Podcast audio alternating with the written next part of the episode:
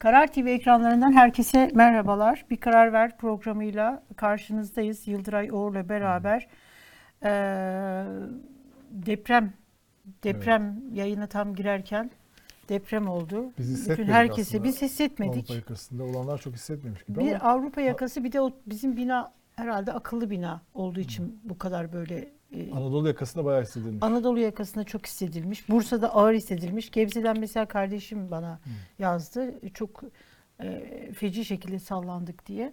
Gemlik açıklarında Marmara Denizi'nde olmuş. Evet. 5.1 şiddetindeymiş. Bayağı büyük yani 5.1. Evet. Daha önce bir kere 5.1 olmuştu kararda. Ay, o çok kötüydü. Bayağı kaçmıştık yani. Sallanmıştık. ama. Acayip sallanmıştık evet. Ama bu sefer hissetmedik. Yani sen söyleyinceye kadar da ben- benim Ben haberim şey yoktu. yapmadım, Ben de Twitter'da gördüm. Evet. Ali, Büyük geçmiş olsun İçişleri umarım. Bakanı Ekrem İmamoğlu hepsi tweetler atıyorlar şimdi. İşte böyle bir tehlike orada duruyor.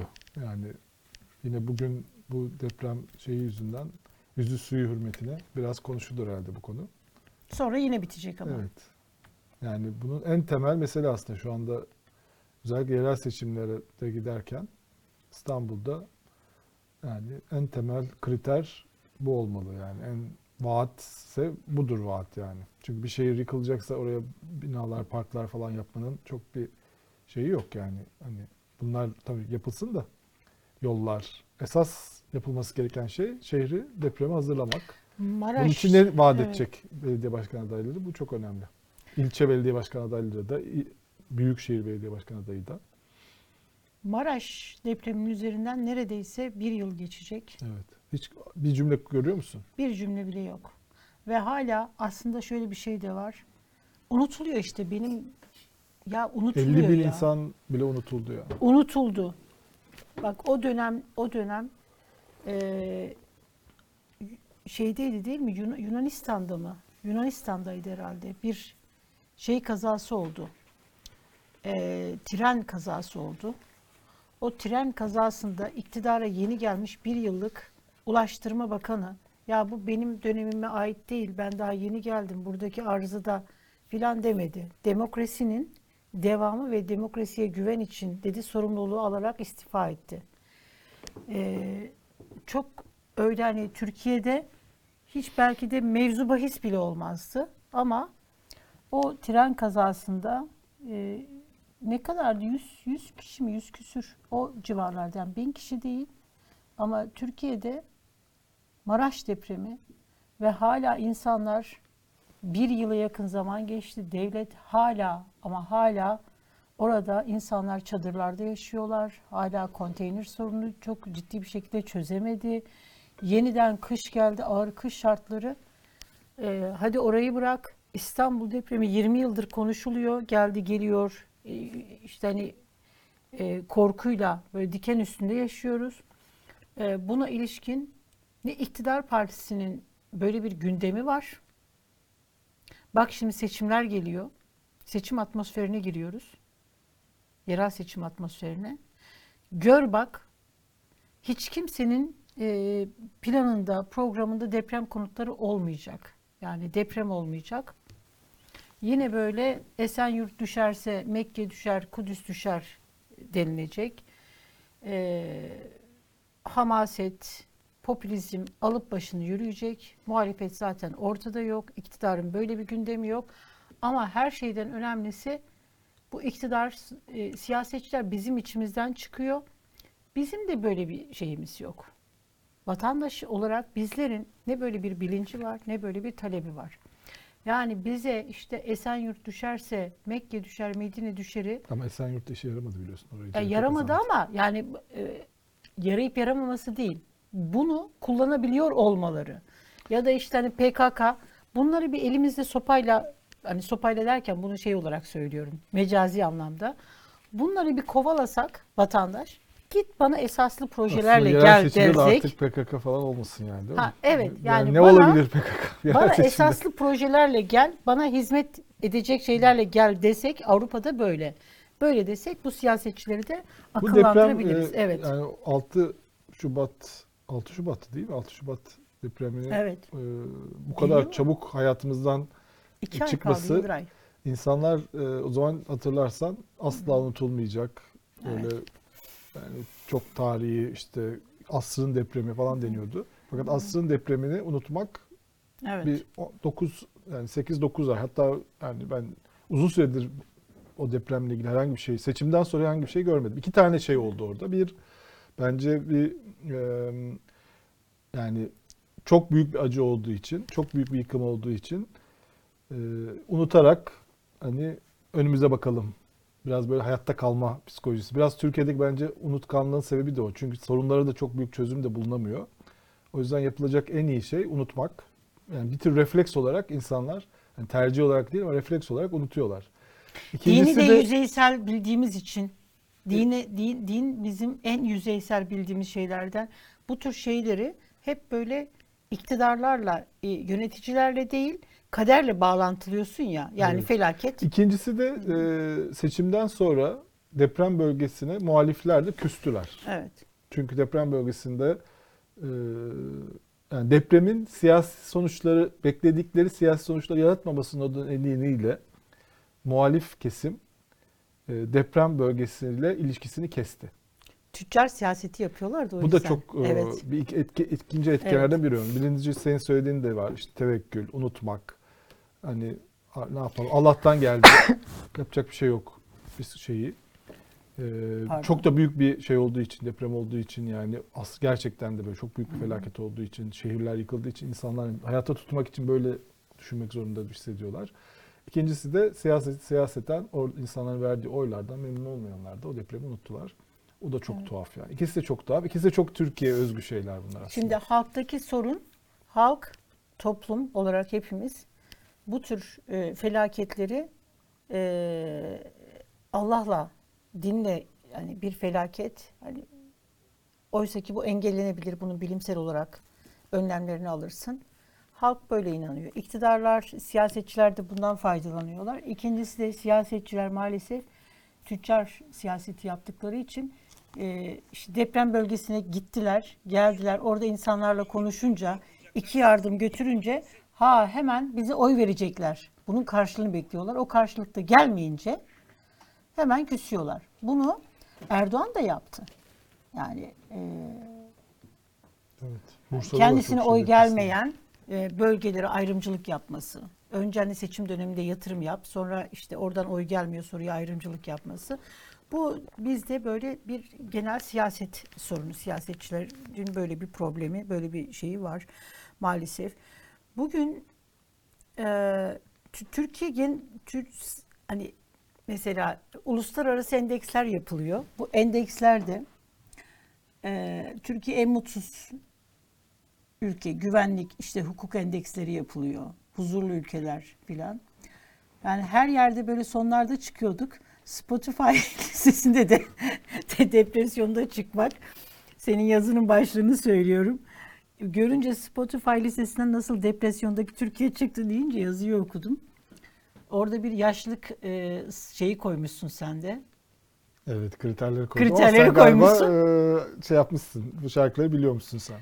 Ben buradan şey olarak çıktım ama. e, kızım sayesinde çıktım. Evde bir genç, gencin olmasının avantajlarını yaşayarak e, bu şeyden çıkmış oldum. Hakikaten böyle şeye bakıyorsun şarkı sözlerini şimdi dinlerken başka ama bir çaresizlik var. Hep bir mücadele, boş vermişlik. Evet. Arabesk bayağı ciddi arabesk var. çok ciddi. Yani Ümit Besen'in Nasıl arabesk mesela- geri döndü yani bir anda böyle? Ne oldu? Toplum- İnsanlara ne oldu ama ne acı çektiniz siz? Bir de 20'li yaşlarda insanlar.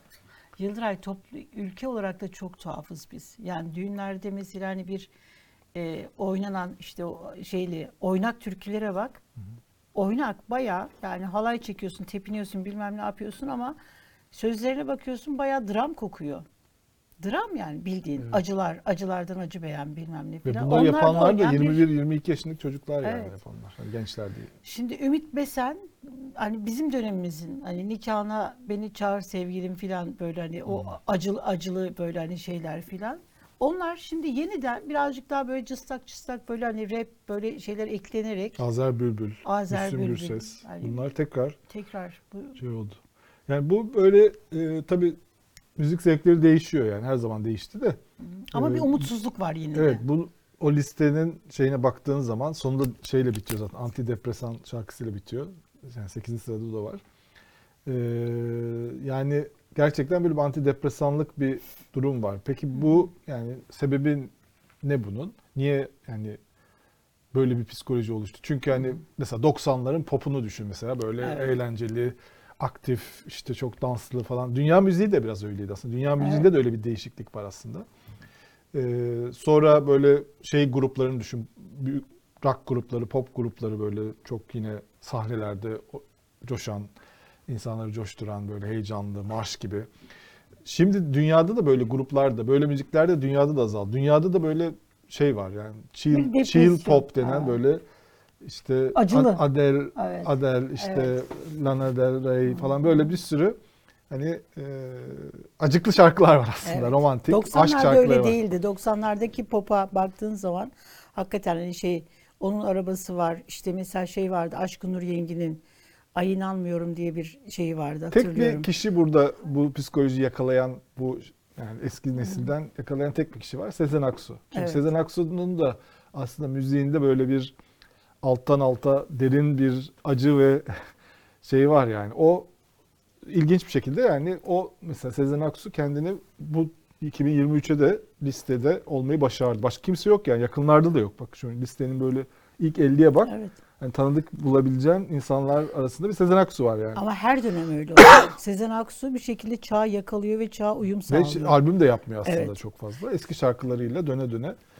onlar- Yazını okurken Sezen Aksu'nun işte o tekrar bu çağda yakalaması, bu dönem tekrar bu listeye bu listelere girebilmesi şey var. Merlin Streep'in o- oynadığı bir şey var ya ölümsüz böyle hani. E, ona benzettim, benzetiyorum. Yani Sezen Aksu her çağ, her dönemde o çağı yakalıyor. Oraya bir şekilde hani tekrar kendisini o listelere ve listelerden düşmüyor. Evet. E, ve bizim favorimiz tabii ki benim de favorim Sezen Aksu. Yani bu depresyonda olacaksa, şeyde olacaksa e, Sezen Aksu. Geçen hafta e, Yargıtay ve Anayasa Mahkemesi arasındaki kriz e, biraz üstü örtüldü gibi. Fakat devam ediyor. Ya Yargıtay 3. Ceza Dairesi gündemden düşmek istemiyor. Evet sevdiler onlar. Onlar gündem olmayı çok sevdiler. İnsanlar Ankara'da sıkılıyorlar demek ki. Popülerliği çok sevdiler. Böyle bir aman tanrım yani ellerindeki dosyaya bakmıyorlar herhalde böyle bir merkez filan kurdular. Sosyal medya işte şey filan. Ee, acayip bir şeye dönüştü e, Ya- Yargıtay 3. Ceza Yargıçları. Şimdi şey İzzet Özgenç hocamız e, Türkiye'nin şu andaki yürürlükte olan Türk Ceza Kanunu e, baş mimarlarından. Adem Özgenç Hoca bunlardan birisi. Adem Özgenç var. Adem Ee, Özgenç değil, Adem Sözer. Ay Adem İzzet Sözer. Özgenç. Ay İzzet Özgenç, Adem Sözer. Ee, bir unutkanlık var ya Yıldıray. Bu bunun pandemi ve e, aşılarla alakalı ama- onları da unutuyorum. Onlarla alakası varmış. Geçen bir haber böyle şeyde okudum. Medyaskop'taydı herhalde ya da T24'te olabilir. Şimdi gerçekten bu unutkanlık çok yaygınmış. Ve bu, bu haberi okuyunca da ben çok mutlu oldum. Karıştırıyorum şey yapıyorum ama bunun bu pandemi, Covid ve sonrasındaki aşılarla alakası varmış. Ee, Adem e, Adem Sözer, İzzet Özgenç hocamız, e, bir, birkaç hukukçu daha Türkiye'nin saygın ceza ve anayasa hukukçuları bu maddeleri şu andaki yani ceza e, maddelerini onlar yazmışlardı. İzzet Özgenç Hoca da Erdoğan'ın çok yakın dostluk hukuku da olan isimlerden birisi. Hatta Erdoğan'ın ona bu bir dönem tweet filan paylaşırken ya hocam oralarda paylaşma sen bana telefon aç söyle ben gereğini yaparım dediğini kendisi anlatmıştı. Hani. Ama sonra ulaşamadı. Ee, ulaşamadığını söyledi Erdoğan'a. Tweet atmaya başladı. Yine yeniden tweetle paylaşmaya başladı. Gerçekten çok saygın. Ee, İzzet Hoca öyle, Adem Süzer öyle, Kemal Gözler hocamız öyle. Yani bu, bunlar bu dönemde adını böyle altın harflerle yazdıran isimler. Bir mektup yazdı ve dedi ki çevrendeki hukukçu işte danışman çakallar dedi. Ya bunu Erdoğan'ın etrafında söylediği, Beştepe ile alakalı söylediği şeyi Yargıtay 3. ceza yargıçları üzerlerine alındılar. Çok acayip bir şey. Yani eee, birisi bir şey söylüyor. Ben Yargıtay'da yargıç olsam üzerime alınmam. Yani ben bağımsız, tarafsız bir yargıcım. Cumhurbaşkanının danışmanı değilim, etrafında değilim, çevresinde değilim, yöresinde değilim derim. Ama bunlar bu mektubu üzerine alınarak e, İzzet Özgenç'le alakalı bir suç duyurusunda bulundular. E, bayağı böyle şey polemik yapıyorlar ya. Yargıtay 3. Bayağı ciddi bildiğin köşe yazarlığı, polemik. Bir akademisyen olarak haddini aşmış, biz, biz müştekilere yönelik iftirada bulunmuş, hakaret etmiş, özellikle karar veren bizleri karardan sonra sosyal medyada yazılan bir kısım yazı içeriklerine bakıldığında terör örgütü üyeleri ve sempatizanların hedefi haline getirmiştir. Of of. Ya pardon, siz Anayasa Mahkemesi üyelerini Aynen öyle yaptınız. yaptınız. Hem de adını Siz yani yaptınız PKK'ya yani destek bunu. vererek diyerek. Siz yaptınız. Ee, Yani bunu İzzet Özgenç Hoca yapmadı. İzzet Özgenç hukuk yerine getirilsin. Bu hukuksuzluktan geriye dönülsün dedi. Size Anayasa Mahkemesi'nin a- anayasanın e, maddelerini hatırlattı. E, Kanun maddelerini hatırlattı. Siz yaptınız bunu. Bayağı bildiğin Anayasa Mahkemesi'nde Can Atalay kararına e, imza atan bütün üyeleri, terör örgütü üyeleri terör örgütü üyesi ilan ettiniz. Sempatizanların hedefi değil, Türkiye'nin hedefi haline getirdiniz. Şey demiş, hukuk devletinin korunmasından bahseden ve kendisini ceza hukukunda otorite gören. Yıldıray şu sözlere bak ya. Bak kendisini ceza hukukunda otorite gören. Öyle. Çünkü ceza Öyle. kanunu yapmış. Sizin incelediğiniz yargı, Ya siz- yani Türk Ceza Kanunu'na bakıyorsunuz. Onu yapan kişi. Ey şimdi hani mesela Erdoğan şeyde olsaydı muhalefette olsaydı derdi ki ey Yargıtay 3. Ceza Dairesi'nin yargıçları elbette ki otorite siz kanunları siz e, davaları dosyaları değerlendirirken İzzet Özgenç Hoca'nın yaptığı yazdığı kanunlara bakarak karar veriyorsunuz. Veremiyorsunuz. Zaten vermediğiniz için de profesör ünvanı taşıyan şüpheli. Ya bu nasıl bir şey Yıldıray ya?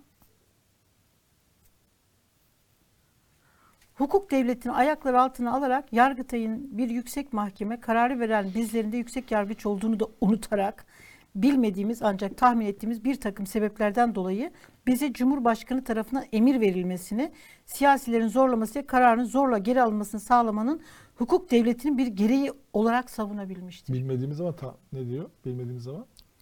bilmediğimiz ancak tahmin ettiğimiz bir takım sebepler. Evet. Bayağı köşe yazısı gibi. ya. Ya, diyorum ya sana polemik. Yani bunu hani e, Cem Küçük falan yazsa. ya arkadaşlar evet ya mesela ben İzzet Özgenç Hoca'nın yerinde olsam derim ki ha ha evet Yargıtay Başkanı olmak istiyordum. Yargıtay üyesi olmak istiyordum. Gözüm oradaydı. Beni ben Yargıtay üyesi olamadığım için şimdi size böyle söylüyorum. Ya bu mu ya? Bilmediğimiz ama tahmin ettiğimiz nedir ya? Bu bir yargıçlar böyle konuşur mu? Bu çok garabet bir şey ya. Yani bunu konuşmak gerçekten Yargıtay 3'teki yargıçlar ne yapmaya çalışıyorlar? Hakikaten yani nasıl bir yer haline geldi Yargıtay ya? Ayıp denilen bir şey var. Otorite diyor ya. Kendisini diyor otorite gören. Kendisini değil otorite. İzzet Özgenç Hoca otorite. Adem Sözer otorite. Yani evet otorite arkadaşlar. Az bir şey değil ya. Ceza kanunu yazmış olmak. Evet ceza kanunu yazdı, yürürlüğe girdi. Yürürlükteki maddeleri yazan kişi tabii ki otorite kendisini İzzet Hoca görmüyor. Bütün Türkiye görüyor. Bizler görüyoruz. Öyle yani. Çünkü dünyanın hangi devletine giderseniz gidin, hangi ülkeye giderseniz gidin ceza maddelerini yazan birisini otorite olarak görürler ve saygı da duyarlar. Oradaki yargıçlar da hani böyle baktıkları o kanun maddelerine göre karar verdikleri isme saygı duyarlar, hürmet gösterirler. Bir şey olduğu zaman buyur hocam filan derler. Yani sizin gibi yapmazlar. Ya bunu görünce Yıldıray hakikaten böyle çok sinirlerim bozuldu ya. Yani bu şeyi e, suç İfade duyusu etti mu- zaten bunu. Ya evet ya. Ee, birazdan e, AK Parti eski milletvekili ama AK Partili Metin Külünk e, bizlerle birlikte olacak. Ee, İstanbul Büyükşehir Belediye Başkanlığı'na resmi olarak adaylığını e, açıklayan, adaylığını koyan ilk siyasetçi. Ee, AK Parti'de sadece AK Parti ile de başlamıyor. Uzun yıllar yani aile olarak da çok önemli bir aile, Külünk ailesi.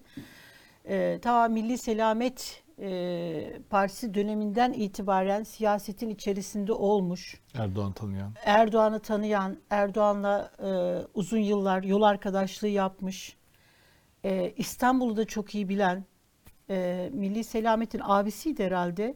Milli Selamet Partisi'nin e, İstanbul'daki gençlik kollarını kuran, yani bu, bu derece böyle siyasetin içerisindeki tecrübeli, deneyimli e, bir aile diyeyim yani Külünk ailesi. E, AK Parti'de uzun yıllar e, siyaset yaptı, milletvekilliği yaptı. Önemli isimlerinden birisi. Biz kendisini ağırlayacağız burada. Sorularımızı soracağız. E, belki kendisini de daha kapsamlı bir şekilde izleyicilerimize tanıtma fırsatı da olmuş olur. Yani kendi hikayesini de anlatmış olur. E, dün Deva Partisi şeyi açıkladı. Adaylarını açıkladı Yıldıray. Artık herhalde altılı masa tamamıyla Millet İttifakı bitti diyebiliriz. E, bugün İyi Parti kararını açıklayacak. Evet bugün o çok önemli. E, e, bugünün en önemli gündem maddelerinden birisi o. İyi Parti kararını açıklayacak. E, CHP ile çıkacak yeniden e, CHP ile yeniden ittifak kuracaklar mı? Yerel seçimde kurmayacaklar mı? Bu, e, bu bunu açıklayacaklar. Şeyi bilemem Yıldıray. e, bütün şehirlerde ne olur bilemem. Mesela hani İzmir'de Ümit Özlale'yi açıklamışlardı. Geri e, çekerler mi bilmiyorum. Ama Ama İyi afişleri falan Evet, İyi Parti'de şey var. İki görüş var. Aslında ikisi de doğru. Ee, şimdi geçenlerde birisi bir GİK üyesi açıklama, ya GİK üyesi İyi Parti'den de açıklamalar geliyor. Ee, Yani masaya masadan kalkmak, kalktığımız masaya tekrar yeniden oturmak yanlıştı dedi. Bunun e, e, faturasını e, İyi Parti ödüyor. Yani yüzde 17, 18'lere kadar çıkmıştı İyi Parti'nin oyları. Hatırla seçim öncesinde. Bilmiyoruz ama Ee, Bilmiyorum. Anketler hani öyle öyle gösteren Anketlere göre anketler Kılıçdaroğlu var. Evet, kazanıyordu. e, kazanıyordu. Ama şöyle bir şey var. O masadan kalkarak hani seçilecek aday, kazanacak aday kriterine en büyük zararı İyi Parti verdi. Yani bunu masada halledilmesi gerekiyordu. Geçen Ee, birisini gördüm. İyi Partili e, birini Habertürk'te. Tam şimdi ismini maalesef hatırlamıyorum kusura bakmasın. Yani bir yönetici. İşte Enver Paşa'nın Enver Paşa işte Plevne'de Osman işte Osman Paşa Plevne'den çıkmam diyor var ya oradaki. Bunları örnek verdi. Ee, yani biz böyle hani yeniliriz ama şey yaparız yani mücadeleye devam ederiz. Önemli olan mücadeledir manasında. Ee, ilginç bir şey yani psikolojik durum. Yani siyaset bu kadar çok e, şeyi ne diyelim tarih referansını çok kaldırmıyor. yani tamam bunlar insanları belki heyecanlandırıyordur ama işte hani biz de hani son kurşumuza kadar mücadele edeceğiz. Bu uğurda ölmek var, dönmek yok falan. Yani bu psikoloji, tarihsel referanslar hani özellikle de Evet. e, şeyden gelen e, böyle bir tarihten, milliyetçilikten gelen böyle bir şey var ama e, yani bunun tabi siyasi siyaset daha pragmatik bir iş. Orada Evet. ikiye bölünmüş durumda görüldüğü pragmatikler ve daha idealistler de ikiye bölünmüş durumdalar. Bakalım ne çıkacak? Kim hangisi çok fazla olacak? Ya İstanbul'da kurabilirler böyle bir ittifakı İstanbul Ankara. Ee, ama bütün her tarafta böyle bir ittifak e, tekrar yeniden 2019'daki gibi bir ittifak kurulur mu bunu bi- bilmiyorum. Kursa bile yine de zarar verir İyi Parti'ye. Şundan dolayı aslında hani kurulması gerekiyor. Burada hani siyasetin şöyle bir sorunu var. Ee, ya bu kadar ittifak ittifaka zarar verip verip verip hani eleştirip çok ağır işte ağız kokusu şuydu buydu filan deyip ondan sonra ittifak yapmak da e, hani bu çelişki tabana bunu anla- anlatması lazım. Neden böyle söyledi? Tekrar bunu söyle Niçin? Niçin dönüyor? değiştirdi? İyi Parti tabanına e, İyi Parti'nin bunu anlatması gerekiyor. E, İyi Parti'nin içerisinden konuğumuzu alacağız Yıldıray. İstersen gel yavaş geleyim. yavaş. E, İyi Parti'nin böyle bir sorunu var. Yani çok ağır, çok ağır, unutulmayacak böyle sözler söylüyor.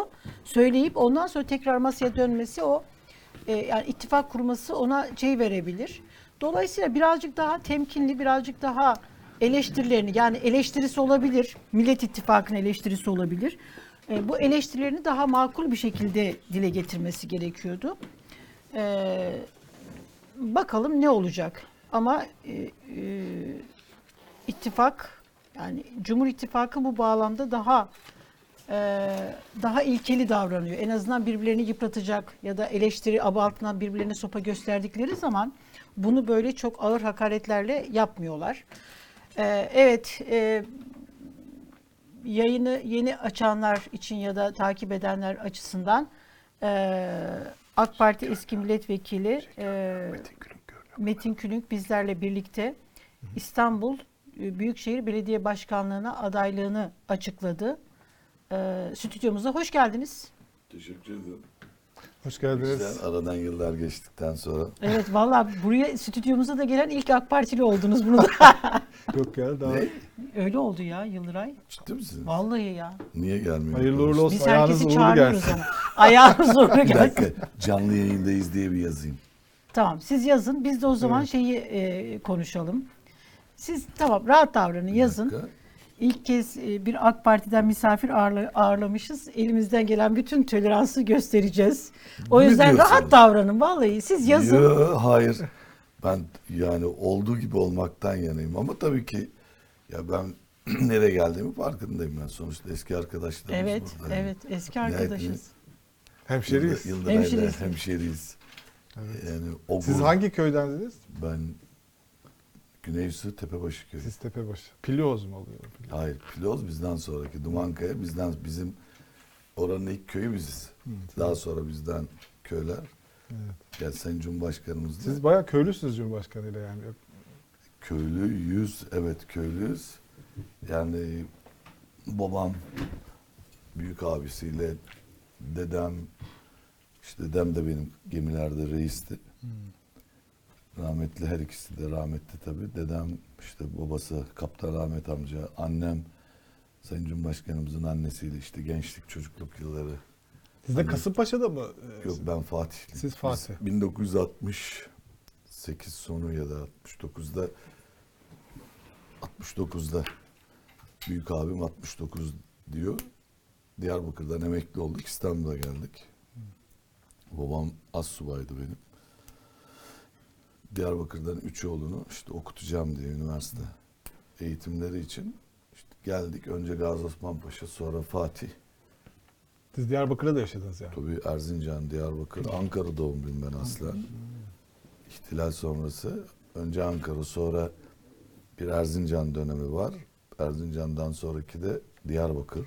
Diyarbakır'dan sonra işte 54-55 yıllık İstanbul'uyuz. Kürt Yani seçmenleri böyle ikna edebilirsiniz o zaman. Ben Yo, benim öyle benim Doğu ve Güneydoğu vatandaşlarla olan hukukumda kimlik üzerinden hareket etmediğim için insan odaklı, kardeşlik odaklı, muhabbet odaklı hareket ettiğim için böyle bir kimlik üzerinden konuşma ihtiyacımız bile yok. Benim son 7 yıllık seyahatlerimin çok önemli bir kısmı Diyarbakır'a 20'ye yakın. Hakkari'ye 7, Urfa 10, Şırnak iki kez, Van 6-7 kez.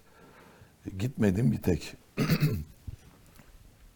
ilk iki il kaldı. Biri Ardahan, biri Kars'a gitmedim. Seçim için mi gidiyorsunuz Hayır ben konferanslara konferanslara? konferanslara gittim. Yaklaşık 500'e yakın konferans verdim ve özellikle Urfa'da, Diyarbakır'da, Adıyaman'da, e, Bitlis'te, Muş'ta, Bingöl'de, Van'da, Ağrı'da mesela Ağrı'ya 5 kez gittim. Hakkari'de 6 ya da 7 kez Hakkari'de. Dolayısıyla benim e, İstanbul Büyükşehir Belediye Başkan adaylığımız inşallah açıklandığı gün Doğu ve Güneydoğu'daki sevgiye dayalı, muhabbete dayalı kardeşlerimizin tüm hareket noktası İstanbul'da. İstanbul'da buradaki akrabaları, arkadaşlarını harekete geçirmek üzere olacaklarını zaten yüksek sesle ifade ediyorlar. Dolayısıyla buradaki özne şu ama ben kimlik üzerinden hareket etmem. İnsan ve bu topraklarda bir ve beraberiz. Haniflik temelli bir akılla. Allah ben Diyarbakır'da mesela İstanbul'a geldiğimde Türkçe bilmiyordum.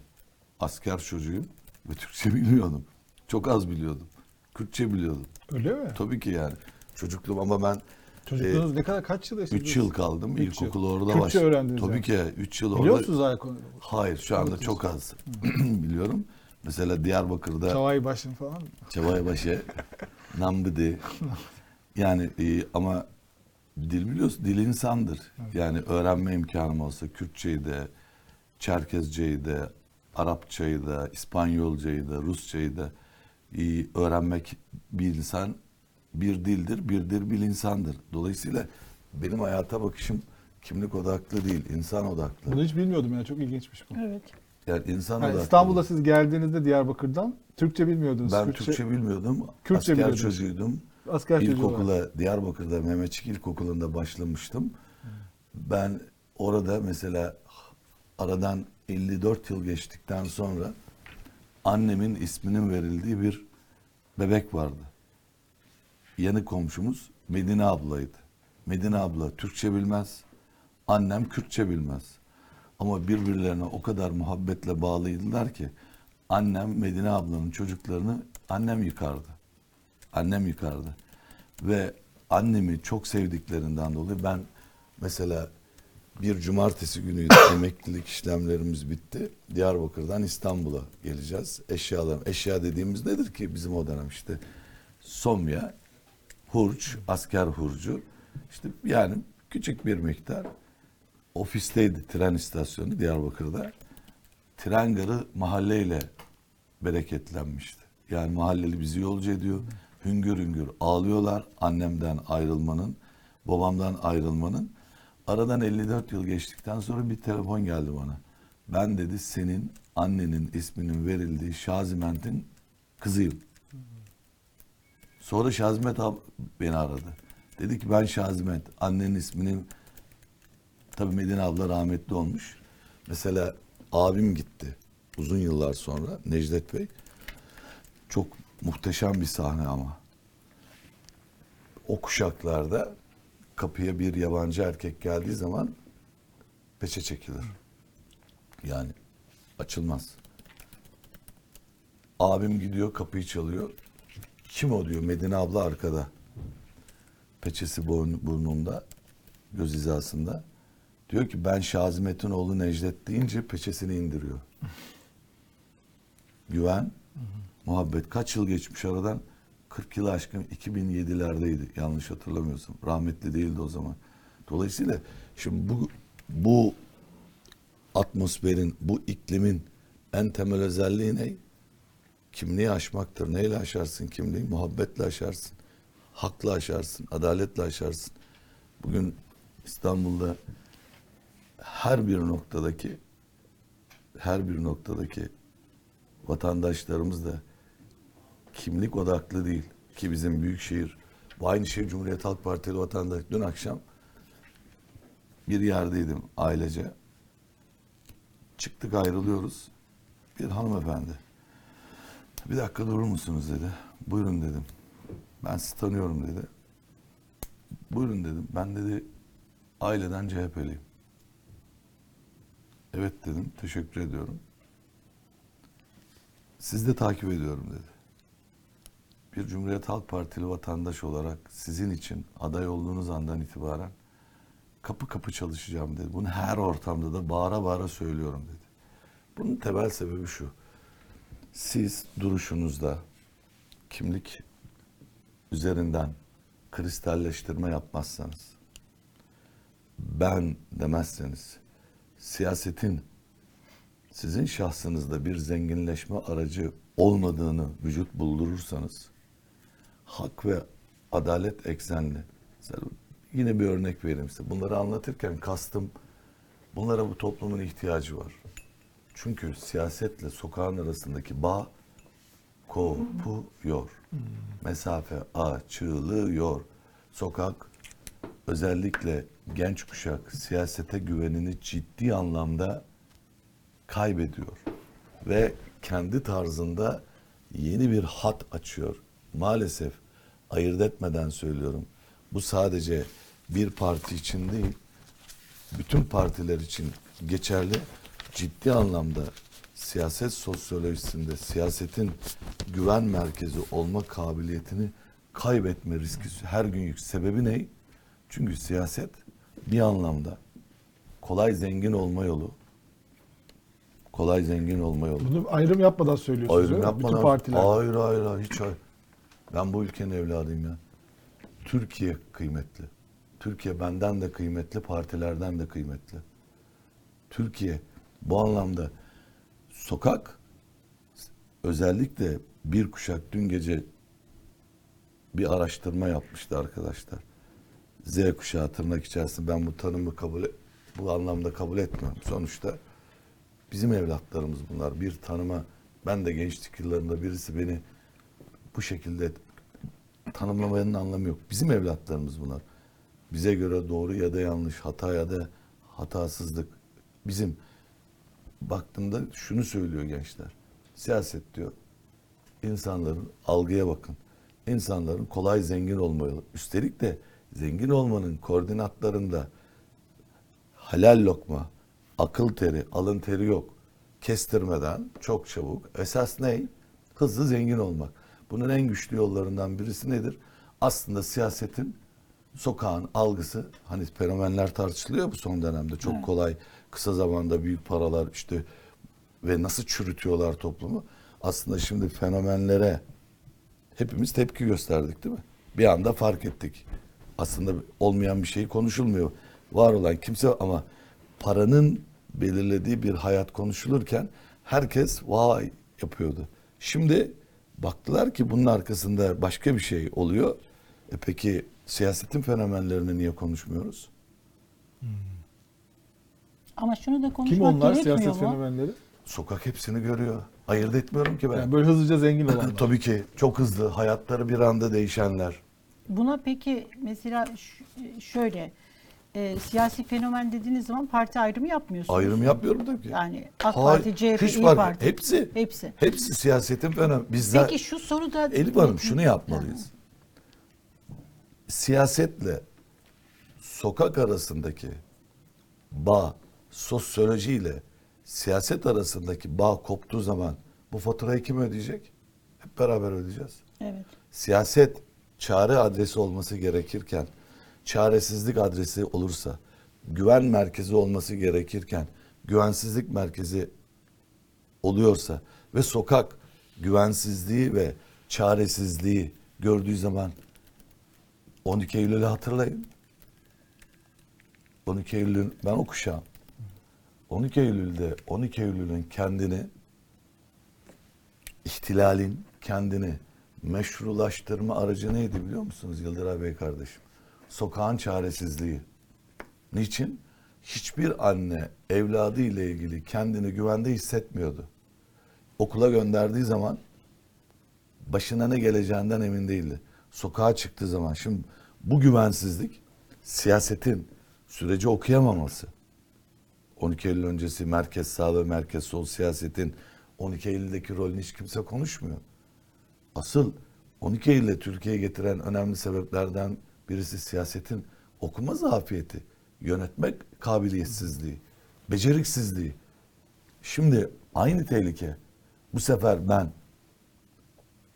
ihtilaller bu ülkenin sınırları içerisinde kabul etmediğimiz, reddettiğimiz oluyordu.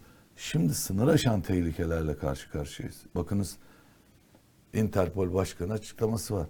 Sınır aşan suç suç örgütlerinin sınır aşan modellemeleri ve öyle bir noktadayız ki tehdit tehdit devletin zaaf devletin yönetme noktasında zaaf içerisinde olduğu hissettiği an asimetrik yapıların asimetrik yapıların lokal etkinlik alanlarının genişlemesi gibi bir risk var.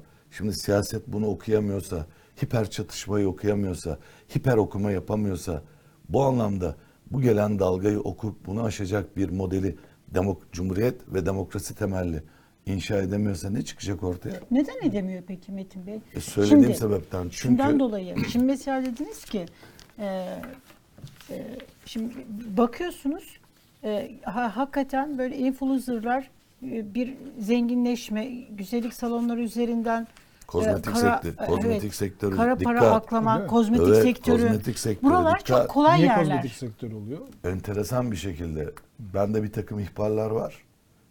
İlgili yerlere verdim. Ciddi anlamda örgütlü bir yapı kozmetik sektörü üzerinden de ciddi. Peki devlet nerede burada? Ha, Şimdi hani bunu da mesela sormamız gerekmiyor mu? gerek. Şimdi mesela hani koalisyon dönemleri olsa ya da her iki yılda bir seçim olsa yani bir siyasette iktidarda bir istikrarsızlık olmuş olsa o zaman şöyle olabilir.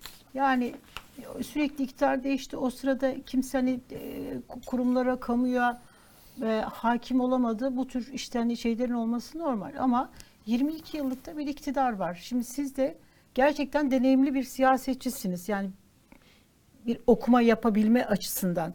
Yani burada mesela tamam çok da şeyler atlattık. Yani 15 Temmuz'u atlattık. Bir sürü de böyle facialar atlattı Türkiye ama yani burada yine de çalışması gereken bir kurum değil mi? Mesela Soylu döneminde hiç bu tür operasyonlar olmuyordu. Şimdi mesela ben Ali Yerlikaya Ali Yerlikaya değil mi? İçişleri İçişleri Bakanı Bakanı. ismi. Ali Yerlikaya'ya baktığım zaman onun operasyonlarına diyorum ki herhalde Türkiye'de iktidar değişti filan diyorum. Ee, şimdi Siz bu kadar böyle o kara paralar aklanırken bu güzellik salonları e bunlar kuruluyor yani bu şirketler. Devlet kurumları bunları görmüyor mu? Bunları denetlemesi gereken. Ben daha öte bir cevap vereyim. AK Parti kendi tarihinin ilk defa siyaset sosyolojisi diliyle kendiyle en ağır yüzleşmesini yaşıyor. Sebep şu. Siz de biliyorsunuz geçmişte AK Parti'nin temel özelliklerinden birisi dip dalgayı iyi fark etmek. Evet. Şimdi üzülerek ifade ediyorum. Özellikle 15 Temmuz'dan sonra yani 2007'leri hatırlayın. 2004'e gidelim. İşte Ben İstanbul'da kurucusuyum ama benim 50. yılım mücadele hayatında. Evet. Yani 1973 ve 2023. Onlar da az badire değildi 2007, Bakın, 2004 izah- işte o Cumhuriyet ifa- mitingleri değil mi? Yani, ifade edeceğim. evet. Şimdi o süreçte 15 Temmuz'dan önce özellikle AK Parti dalga boyunun üzerinde duracak bir dil üretiyordu. Ve toplumsal okumaları son derece güçlüydü. Fakat 15 Temmuz'dan sonra 15 Temmuz'un millet ve Evet. devlet aklı ve Sayın Cumhurbaşkanımızın liderliğinde 15 Temmuz kalkışmasının tasfiye edilmesinden sonra AK Parti'de tepe yönetimlerinde bu millet bize mecbur psikolojisiyle hareket edildiğini görüyorum. Bu, bu çok tehlikeli. Bunu açıkça da yazıyorum. Niye tehlikeli? İşgal girişiminde sokağa çıkan kitlelerin duruşunu, Evet. aklını, tarzını ve beklentilerini eğer iyi okumazsak bu bizi yanıltır. Ya da düşünün ben saat 9'a 20 kala konudan haberdar oldum anında. Anında çok çabuk karar vermem gerekiyordu. Karar yani kararım şu. Nereden Dedim ki ben mutlaka bir yere ulaşmalıyım. Sabit bir yerde. Bunun adresi il teşkilatıdır. Ya, yanımda olan kardeşime teşekkür ediyorum kendisine. Hiç tereddütsüz yanımızda durdu. Ben çekip gidiyorum. Benim çoluğum çocuğum var demedi. Önce gittim ablamın evine. Kasımpaşa'da abdest aldım. Bir büyük halamız vardı. Elini öptüm. Bundan sonra il binasına gittim. Şimdi orada binlerce insan saat on buçuk civarlarında, 11 civarlarında. Bu insanlar niçin oradaydı? Bu sorunun cevabını bu millet verdi. 15 Temmuz'dan sonra gücün gücün kontrolsüzleşme riski ortaya çıktı.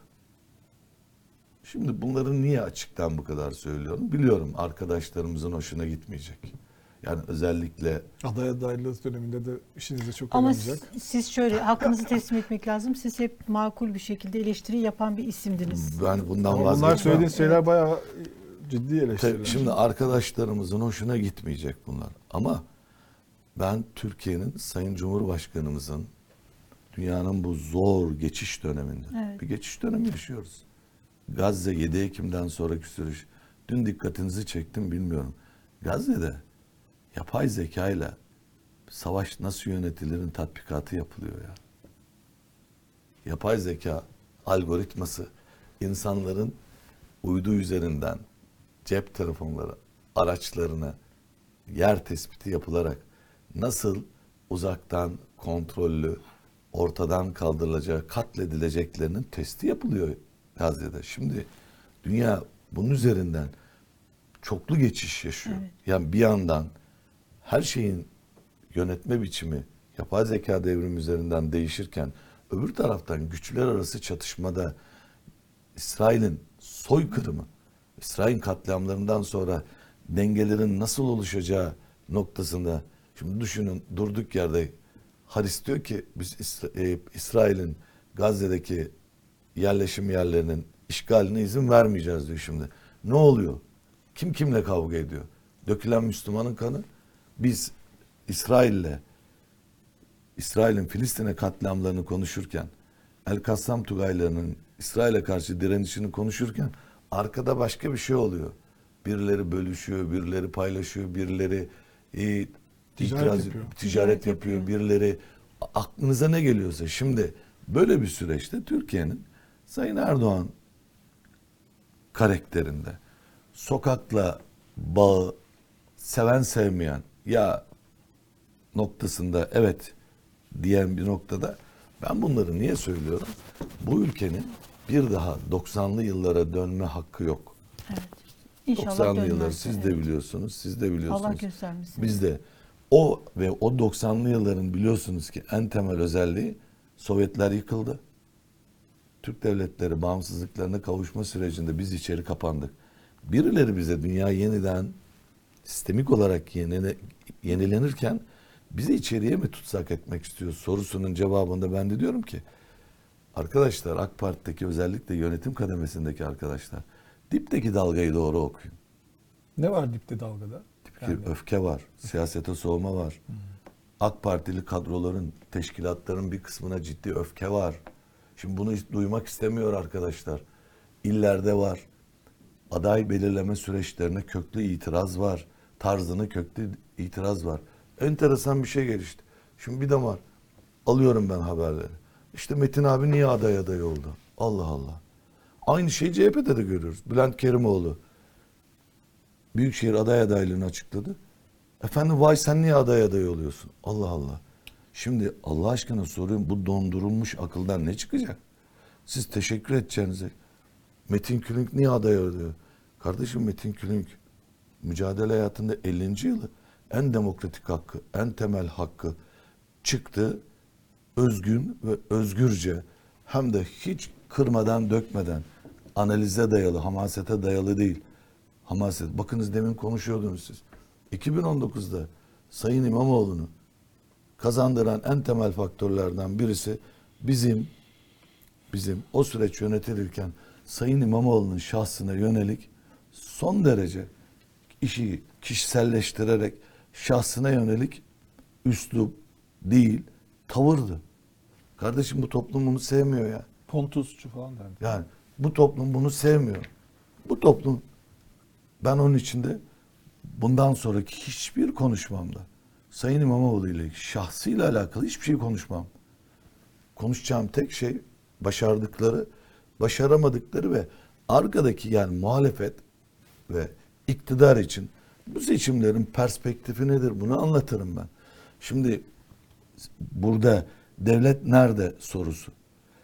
15 Temmuz'dan sonra gücün çok daha ötelere taşmasından kaynaklanan üzülerek ifade ediyorum derebeylikler oluştu. Sayın Erdoğan müthiş bir güç. Sayın Erdoğan'ın gücünü elinde tutan olduğu yerde kendi çıkar alanını oluşturdu. Hangi anlamda çıkar? Maddi ve manevi çıkar alanını oluştu. Hepsi için söyleyemem. Bu tamamına tamamına yönelik böyle bir cümleyi söyleme hakkım yok. Bu nezaketsizlik olur ama Haksızlık da olur Haksızlık da ayrıca. olur. Evet. Öyle bir haddim yok benim. Ama toplum Yıldıray Bey, Elif Bey toplum iyiler üzerinden gitmiyor. Toplum gördüğü kötü örnekler üzerinden sorgulamasını. Bu da bu toplumun gayet doğal hakkı. Gayet doğal hakkı.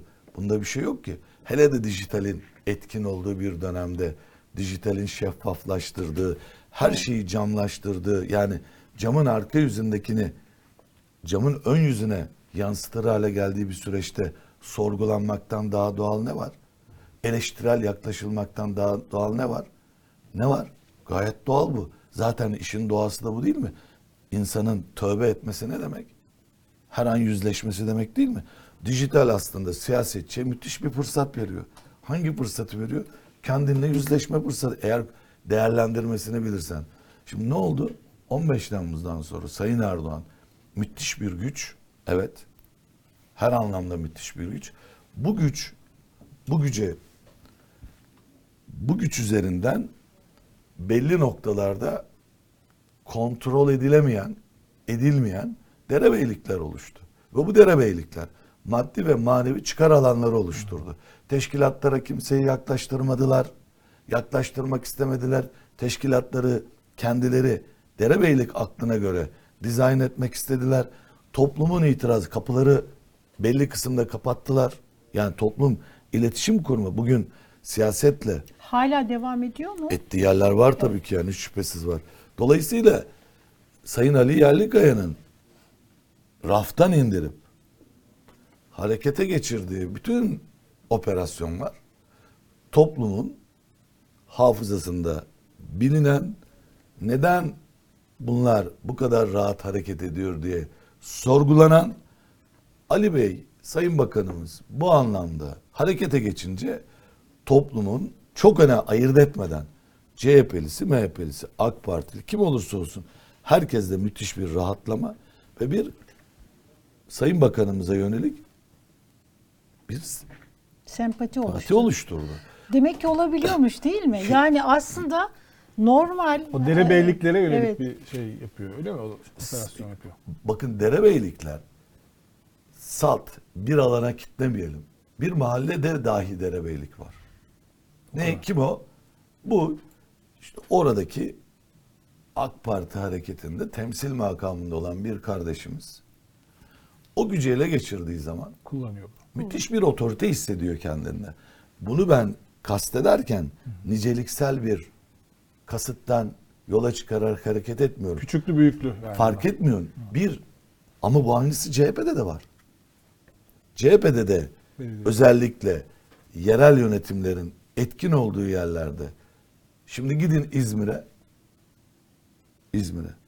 İzmir'de CHP'nin tabanındaki klasik CHP aklıyla hareket eden yani kamu hakkı noktasında, kul hakkı noktasında hassasiyeti yüksek insanların hepsi CHP'li belediyelerin çok önemli bir kısmından yaka silkiyor. Ama niye kazanıyor? İdeolojik gerekçeyle oy verdikleri için ben diyor ki CHP kimi koysa seçerim mantığıyla.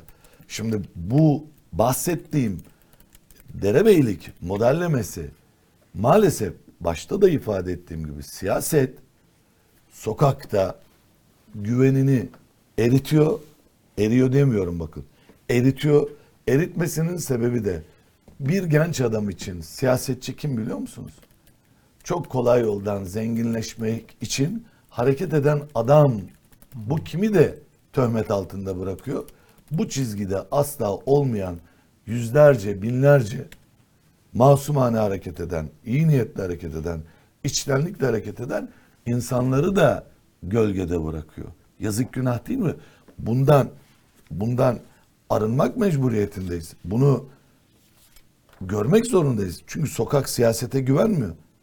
İtibar siyasetin yönetimleriyle tabanları arasındaki itibar yerlerde bunu görelim. Bugün sokak bakınız siyasetçiye baktığı zaman yoksulluk ciddi bir yoksullaşma Evet. tehlikemiz var. Riskimiz var. Açık. Bu toplumun Bu tepki o yaratıyor değil mi şu anda? Yani çünkü seçimde şimdi- o ya- şey olmadı. Yıldıray sonuçta. Bey kardeşim bir yılda hayatımız dört kat güçleşti.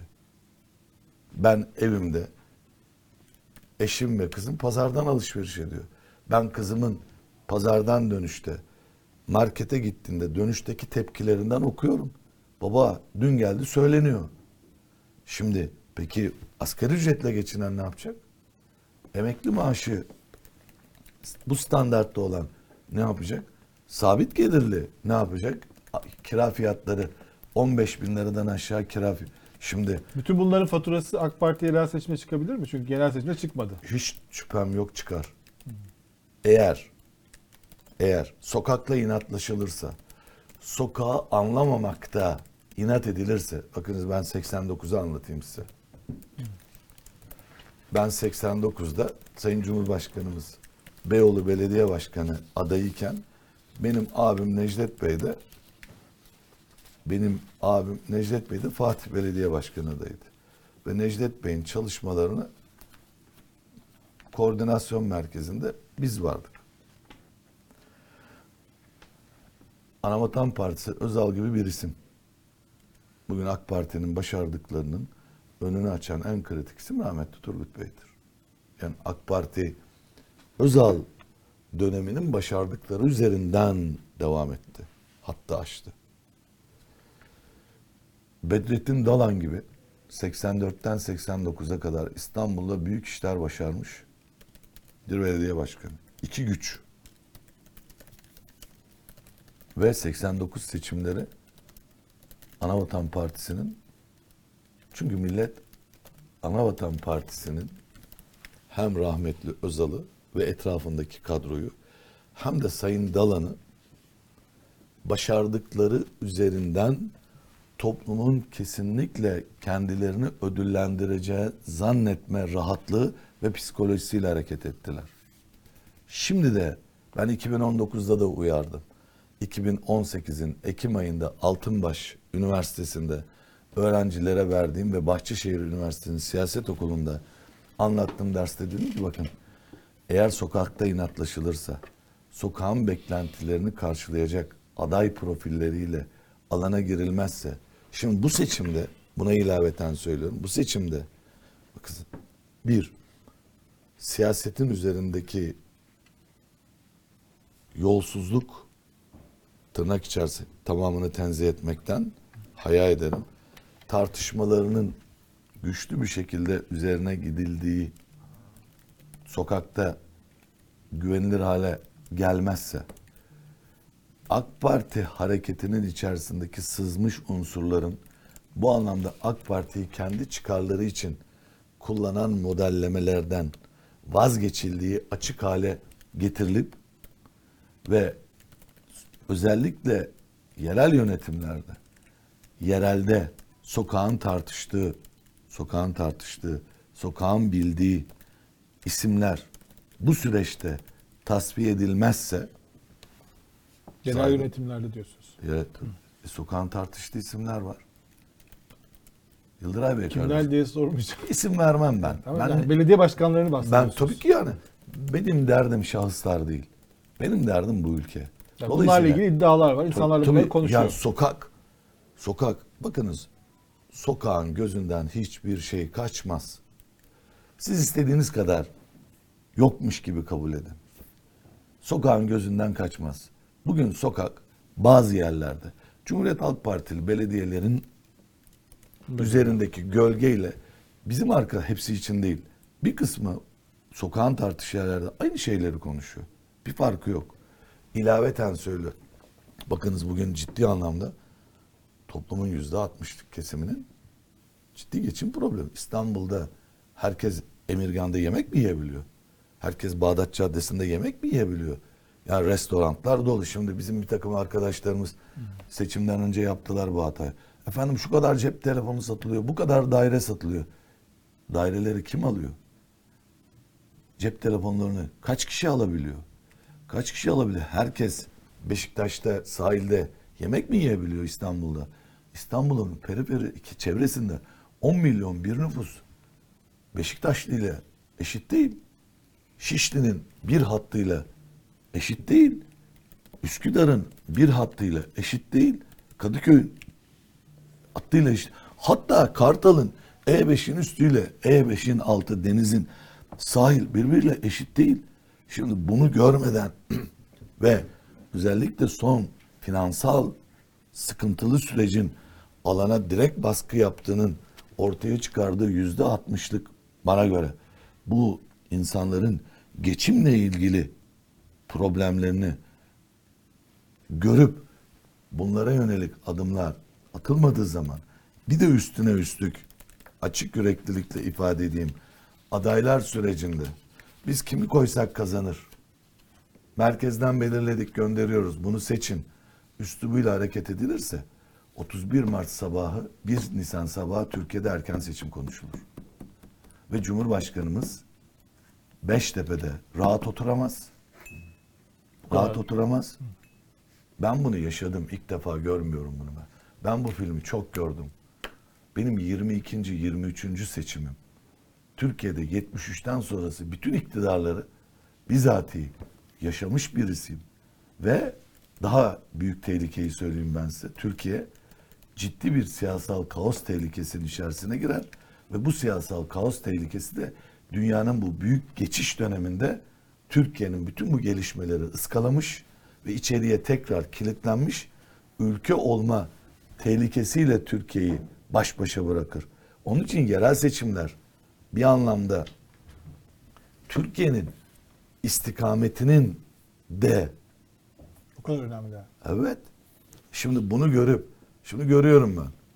Şimdi dün birisi diyor ki, Rize'nin bir ilçesinde, bir ilçede onlarca siyaset yapan arkadaşımız var. Yani 22 yılını mücadele vermiş. Tutmuşlar, bir bürokrat kardeşimizi istifa ettirmişler. Ya abi diyor, bu şehirde, bu ilçede, bu arkadaşlarımız yıllardır sokağın sevdiği insanlar. Kim bunu yapıyor? Şehrin etkili olan isimleri çıkıyor istifa et diyor. Seni diyor aday yapacağız diyor. Geçen gün bir yere gittim, bir ile gittim. Abi diyor işte şuranın diyor kamu bürokratı diyor haber veriyor diyor. İstifa et, ediyorum. Geliyorum bana ev ayarlayın. Şimdi Allah aşkına 22 yıllık bir harekette bunu yapmaya kimin ne hakkı var? Yani başka bir şehirden gelecek oraya. Gelecek orada o kadar Biraz böyle AK Parti'nin devletle de bütünleşmesinin de sonucu değil mi bunlar? E tabii ki çünkü AK Parti'deki arkadaşların bir kısmı kendini devlet görmüyor. Yani tek parti şeflik dönemindeki hani CHP devlet özdeş aynı hatayı tekrarlama riski var. Halbuki AK Parti sivil bir hareket. Eleştiri ben mesela bizim AK Parti Ama bunu gurur meselesi olarak söylüyorlardı. Ee, dönemin mesela şeyi hatırlıyorum ben AK Parti İl Başkanı Aziz Babuşçu şeyde e, ben o zamanlar bir e, 2015 yılıydı. Bunu bir böbürlenme şeyi olarak yani biz devlet olduk artık filan devletleştik. Oysa mesela güzel değil. Güzel bir şey değil bu. Hayır değil. Çünkü siyaset sivildir. Evet. Şimdi ben bir gün bir ilçeye gittim. Çok kıymetli bir STK'nın başkanı ile konuşuyoruz. Abi diyor işte cumartesi günü diyor kaymakam beyle toplanacağız. Pazartesi günü kaymakam beyle.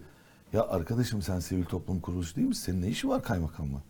Sen eleştirel yaklaşacaksın. Sen özgür olacaksın. Özgün olacaksın. Şimdi AK Parti'nin beslenme damarlarını STK'ların bir kısmı da önemli bir kısmı da kendini devletleştirerek, resmileştirerek eleştirel akıl üretme kabiliyetini kaybetti. Sonuç sokakta etkisi olmayan önemli ölçüde STK'lar salonlara kilitlenmiş, salonlara sıkışmış, salonlardaki Sayın Cumhurbaşkanımızın geldiği programlardaki alkışlara ama salonda o alkışlayanların oturduğu mahallede karşılığı var mı desen yok.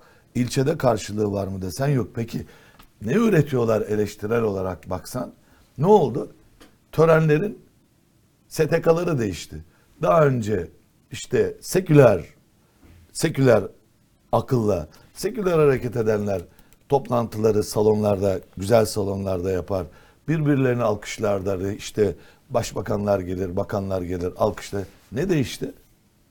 Benzedik. Sermaye de AK Parti dönemindeki ortaya çıkan rahmetli Özal'ın Özal'ın açtığı yolda hani Anadolu sermayesi diyoruz ya Anadolu sermayesinin bir kısmı İstanbul sermayesiyle sarmaş dolaş. Çünkü sermayenin çıkar çıkar ortaktır. Sermayenin hepsi aynı. Şimdi bir bakın son 3 yıldır pandemi tırnak içerisinde söylüyorum. O konuda aykırı düşüncelerim var. Evet. Net yani ben itiraz eden birisiyim. Pandemi sürecinde ne oldu? Dolar hareketinde roket hızıyla çıkan fiyatlar 3 harfli marketlerin marketlerin büyüdüğü dönem hangi dönem? Bu dönem. AK Parti dönemi. Açık. İsimlerini vermeyeceğim. Peki tarzlarına baktığınız zaman muhafazakar kimlikli değil mi? Sermaye muhafazakar. Peki siz bu üç yıl içerisinde neden vazgeçtiklerini gördünüz? Ya bu milletin garip kurabanın pazarda akşamı bekleyip daha ucuz domates alır mıyım diye beklediği süreçte daha yetmedi. Gittiler topraktan itibaren neoliberal bir vahşilikle topraktan itibaren bu milletin domatesini bu millete pahalı yedirmek için kendileri ne fark ne fark etti aynı sermaye tepe başındaki TÜSİAD çevresini eleştirirken bizim diye bize benziyor işte namaz kıldığı için dindar kimlikle ne farkı var? Kim ben- şimdi siz şu anki ekonomi politikasını da eleştiriyorsunuz. Tabii e, ben eleştirmedim. Açıkça söyledim. Formül de verdim. Türkiye'nin yurt dışında 500 milyar dolara yakın bankalarda parasının olduğu ifade ediliyor. Devlet güçtür. Devlet gücüyle bu parayı Türkiye'ye getirsin. Ve döndüm. Açık açık da söylüyorum. Zengin ne servet vergisi konulsun. Niye bütün yükü sabit gelirli, dar gelirli esnafa yüklüyoruz. Sebep ne? Niçin? 15 Temmuz'da 15 Temmuz'da servet vergisi konulmasın diye uğraşılanlar neredeydi? Hepsini siz biraz solcu mu oldunuz? ben hep buydum. Sizle ben tabii ilk Metin defa Bey- konuştuğunuz için. Metin Bey hep böyleydi aslında. Sol, Ben, ben böyle- hayır hayır. Yok yok hayır. Ben Yani söylediğiniz şeyler böyle sermaye, So- vergi, hayır efendim. devlet bunu- el koysun. so- ben el koysun demedim. Ha, parayı Yurt getirsin, dışındaki parayı parayı getirsin. devlet güç değil mi? Bu bizim şu anda en büyük problemimiz döviz değil mi? Kardeşim yurt dışına çıkarılmış dövizler var. Bunu devlet biliyor. Devlet bunu biliyor. Getirsin. E, ama bunu böyle getirsin demekle olmaz ki. Şimdi mesela hani bunu ekonomiyi de böyle düzeltmeye kalkışıldı. Düzelmiyor. Yani ülke içerisinde ekonomi iyi olursa yatırımcı ya 2000 e, AK Parti'nin iktidara geldi 2002 2013'e kadarki süreçte iş dünyası da memnundu. Sermaye piyasası yabancı yatırımcı için de Türkiye çok cazipti. Şimdi mesela parası var. Ben de yatırımcı olsam bakıyorum Türkiye benim için artık hani çok zor.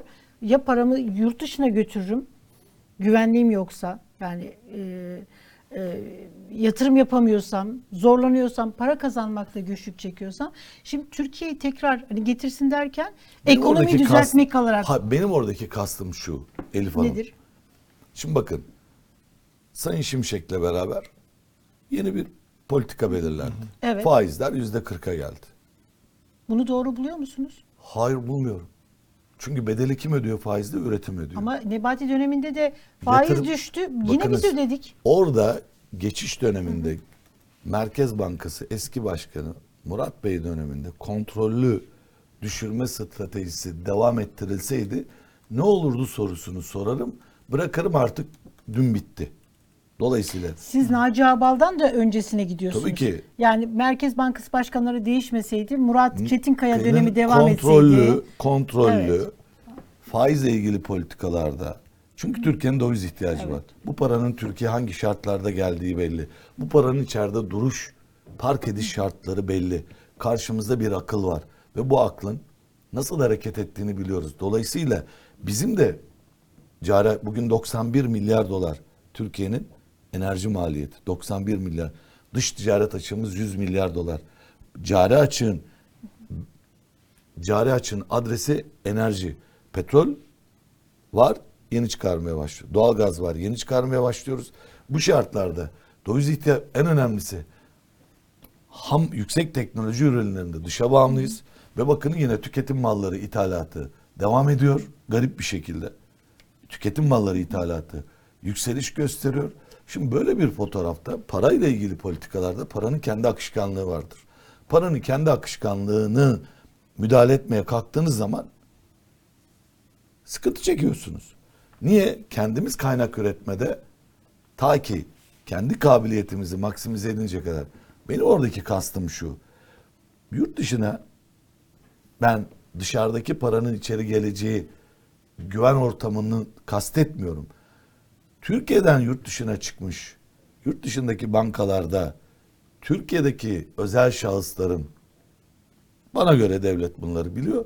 Ben bu paraların Türkiye'de kazanılmış bu paraların Türkiye'ye getirilme noktasından bahsediyorum. Ama yani aslında şunu söylüyorsunuz değil mi? Yani şu anda uygulanan kemer sıkma politikası diye olabilecek. Yani ekonomiyi de toparlama Evet. politikasının siyaseten bir bedeli bu yerel seçimde gelebilir. Peki gelmez mi? Ama şimdi şimdi bakın ikinci başta ne dedim? Türkiye'nin 100 bin zengini. Şimdi biz mecliste dar gelirlinin, ücretlinin, vergi verenin daha çok vergi bir kerelik iki kanun çıkarıyor muyuz? Kardeşim Türkiye'nin 100 bin zengini. Bunlar da taşın altına elini soksun. Peki bir şey soracağım. Yani Ben bu- bunu da kastım. Pardon. riski toplumsallaştıralım. Bu taraftakinin sesi çıkmadığı için bu taraftaki her şartta hem canını verecek 15 Temmuz'da çıkacak hem canını verecek tankın altına kafasını koyacak hem de dönecek mutfaktaki mutfaktaki ekmek sayısının 3'ten 2'ye düşmesine dahi ses çıkarmayacak. E kardeşim dönün dönelim bu 100 bin zengine de diyelim ki top üzerinden, TÜSİAD üzerinden, müsiyat üzerinden, tümsiyat üzerinden e, ticaret odaları, sanayi odaları üzerinden diyelim ki kardeşim Türkiye böyle bir dönemden geçiyor.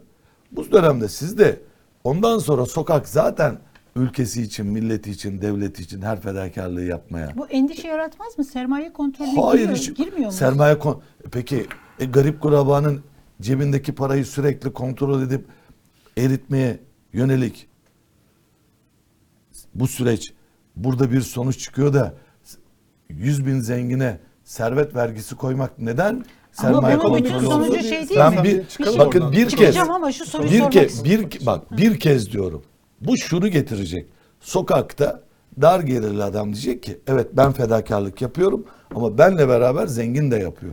Peki Tamam. bu dip dalga dediğiniz şey eğer AK Parti bunu kaçırırsa yerel seçimde bunun adresi mesela neresi olabilir? MHP, parçalanmış Refah falan parçalanmış bir siyaset fotoğrafı ortaya çıkar. En az 10 partinin yerel yönetimlerde belde, ilçe, il düzeyinde etkin olduğu bir fotoğraf çıkar. AK Parti'den. MHP'ye oy kayışı olduğu söyleniyor. Parti- Yeniden Refah Ben mesela garip bir şey söyleyeyim Mesela. Rize'de kazanmıştı MHP belediyeler değil mi? Şeyde. Ee, Geçen seçim. Çayeli'ni kazandı, İkizdere'yi İkizdere. kazandı, iki ilçeyi kazandı.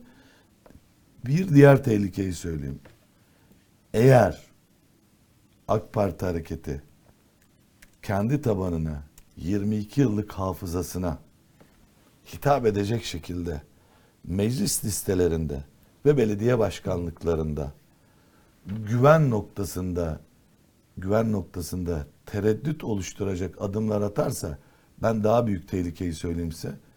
AK Parti'de yıllarca siyaset yapmış, mahallesinde sevilen, ilçesinde sevilen, ilinde sevilen isimlerin bir kısmını siz diğer partilerde ya belediye başkanı adayı görürsünüz ya meclis üyesi görürsünüz.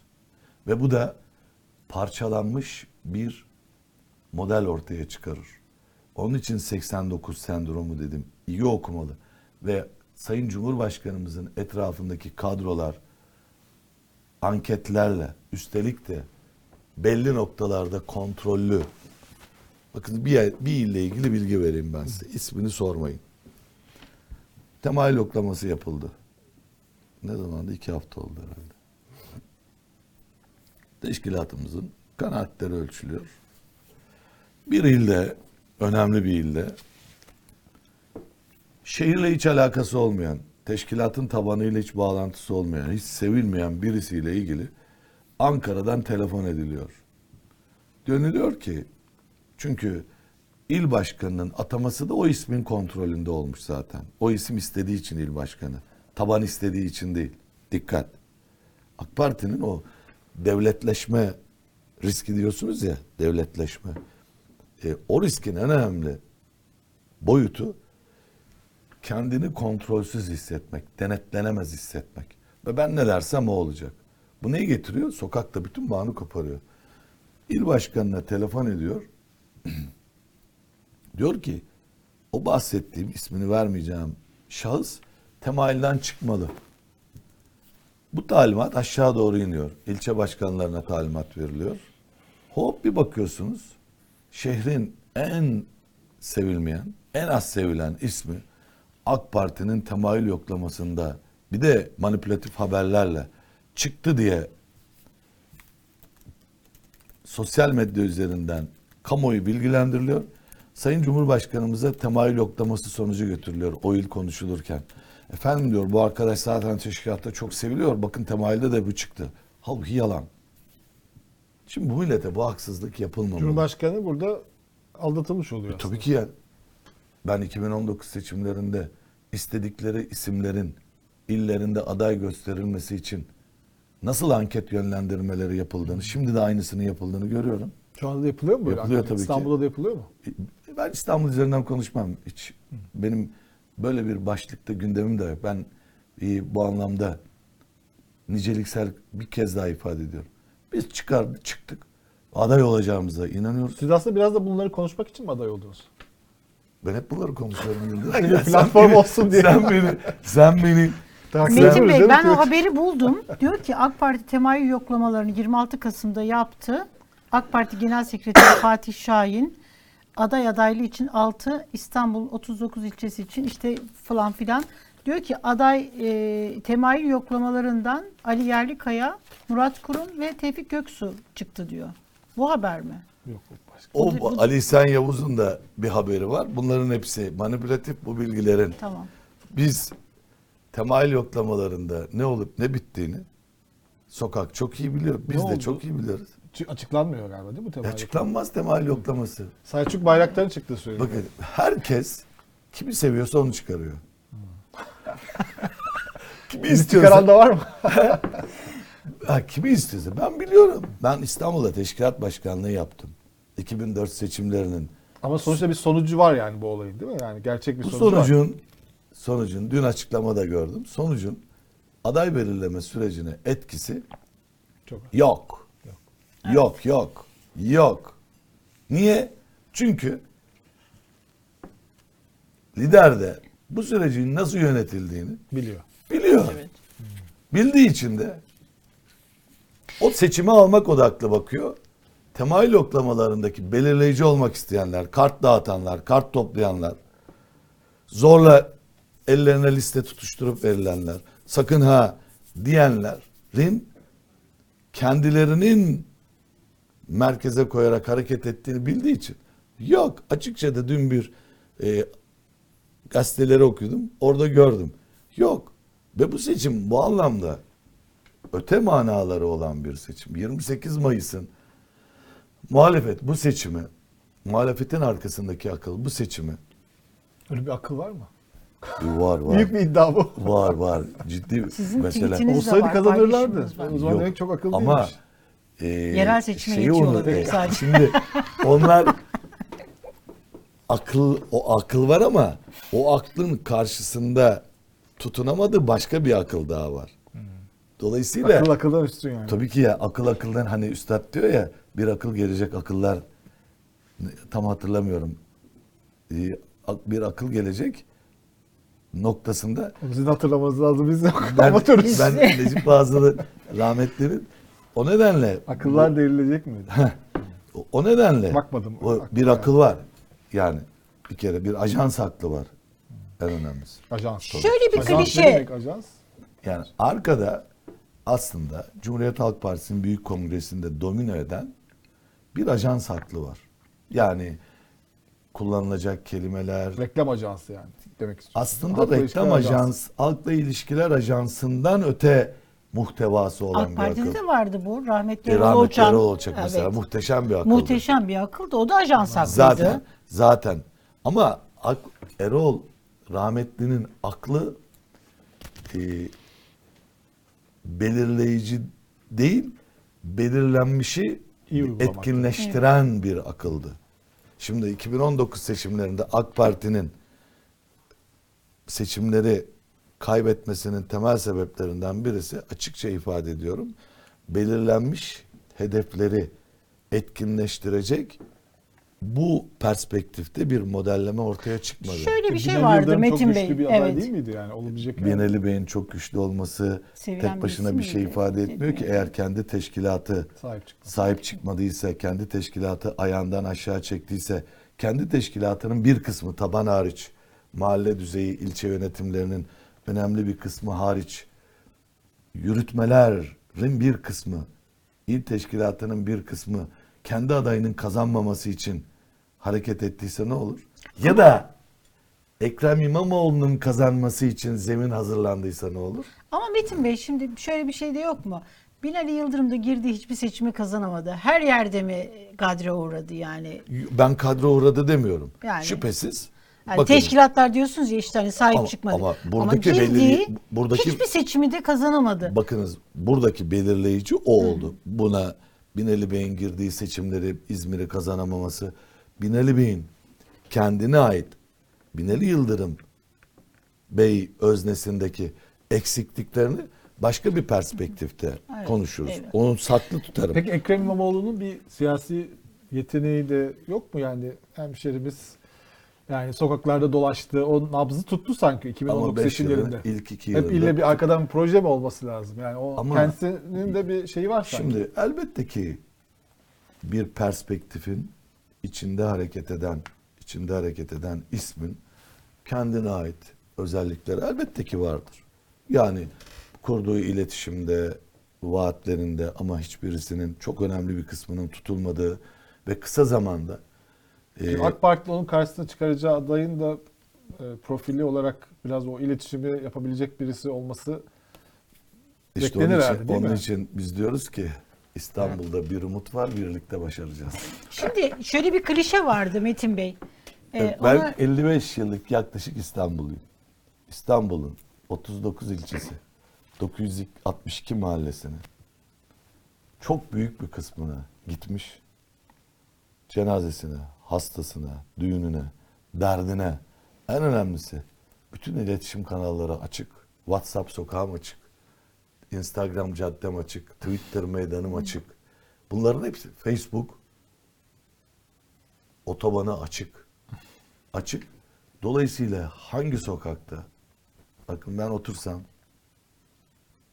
39 ilçenin 962 mahallenin bütün sokaklarında 24 saat saniye saniye bilgi alırım.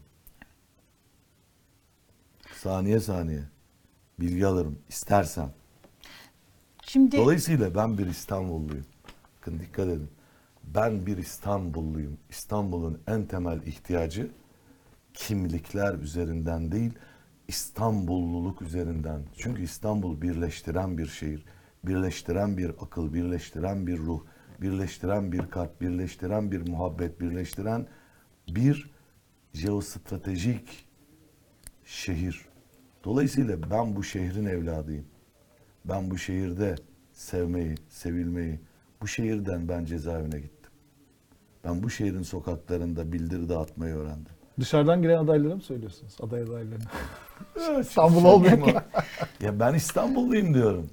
Beşiktaş'ı Ama Metin konuşuruz. Bey'in- evet Metin Bey'in şöyle bir özelliği de var. Dindar mütedeyyin kesimde bu camiada da sevilen bir isim. Yani o e, Metin Bey'in Ben birkaç şunu fotoğrafı var. Onları da bir görebilir miyiz? bir Arada onları sırada görelim konuşalım. ama Yıldıray Sen bir saniye sor, şeyi pardon. sormak istiyorum. Şimdi siz böyle mesela dediniz ki e, seçim çantada keklik değil de- diyorsunuz. Asla. İstanbul için. Daha, Daha ilerisini de söylüyorum. söylüyorsunuz. Şimdi Ben bu fotoğrafa bak 1976. Onları Evet. bir anlatmanızı isteyeceğim sizden. Ben şimdi bir, bir, Elif şey, bitirsin. bir şey sorayım. Şimdi mesela şöyle bir klişe vardı yani sizi ben çok umutsuz gördüm AK Partili olarak. Şöyle hani İstanbul a- ve Ankara'yı kazanan Türkiye'yi kazanır klişesi vardı. O bu seçimlerde böyle bir klişenin doğru olmadığı Çıktı. çıktı. Yani İstanbul ve Ankara'yı kazanan Türkiye'yi kazanamıyor. kazanamıyor mu? Şimdi bu klişe tersine dönmedi mi? Yani Türkiye'yi kazanan tekrar Ankara İstanbul'u alır. Ankara Ben İstanbul alamayız demiyorum ki. Bakınız. Ben ayakları yere basan bir adamım. Hayal aleminde dolaşmam. aday önemli diyorsunuz. Gerçekçi. Elbette ki önemli. Siz benim istediğim bakınız. Ekrem İmamoğlu'nun tekrar kazanma ihtimalini görüyorsunuz o zaman siz. Ben bir aklın Evet.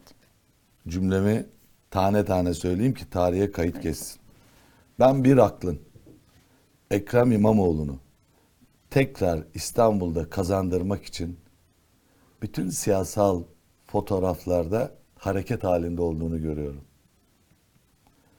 2019'da Sayın İmamoğlu'nun kendisi kazanmadı.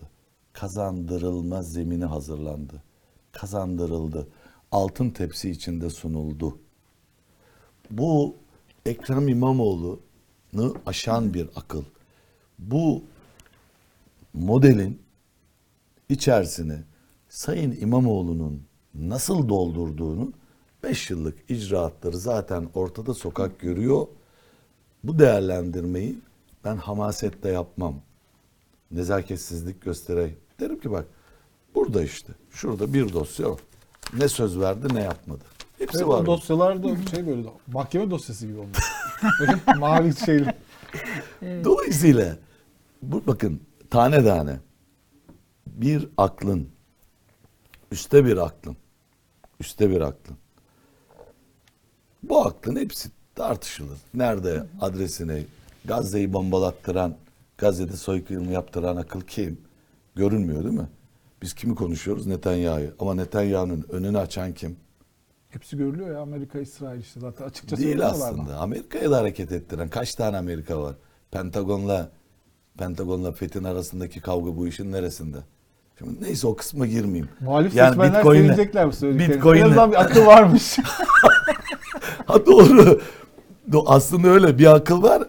Akıl akıllı e, real hale geldiği ismin bu işi ne kadar kavradığını ben 5 yıllık O akıl o zaman Ekrem'i sevdi, Kemal Kılıçdaroğlu'nu sevmedi. evet tasfiye etti Kemal Bey. Vallahi mi? Evet.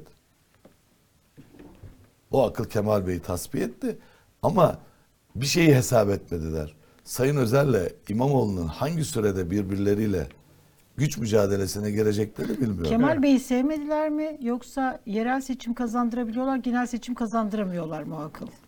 Yok ya Kemal Bey'i aslında sevmediler.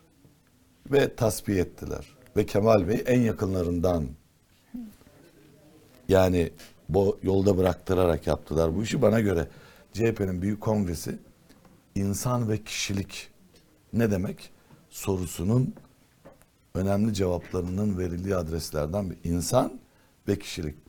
yani ne oldu orada? Kemal Bey'in en dibindekiler Kemal Bey'i ve Kemal Bey bu psikolojiyi yaşadığı kanaatindeyim. Yani ihanete uğradı orada. Yani. Yani en yakınındakiler yani şimdi bunun başka izahı var mı? O ne sizin buradaki benim kastettiğim şu, şunu diyorum. İstanbul seçimleri Sayın İmamoğlu'nun çıtasının ötesinde mana taşıyor. Dolayısıyla o ötedeki mana mana için şu anda en güçlü enstrüman Sayın Erdoğan'ın karşısına dikebilecekleri ve seçimi çabuklaştırabilecekleri, erken seçimi çabuklaştırabilecekleri isim Yani İstanbul. İstanbul seçimleri.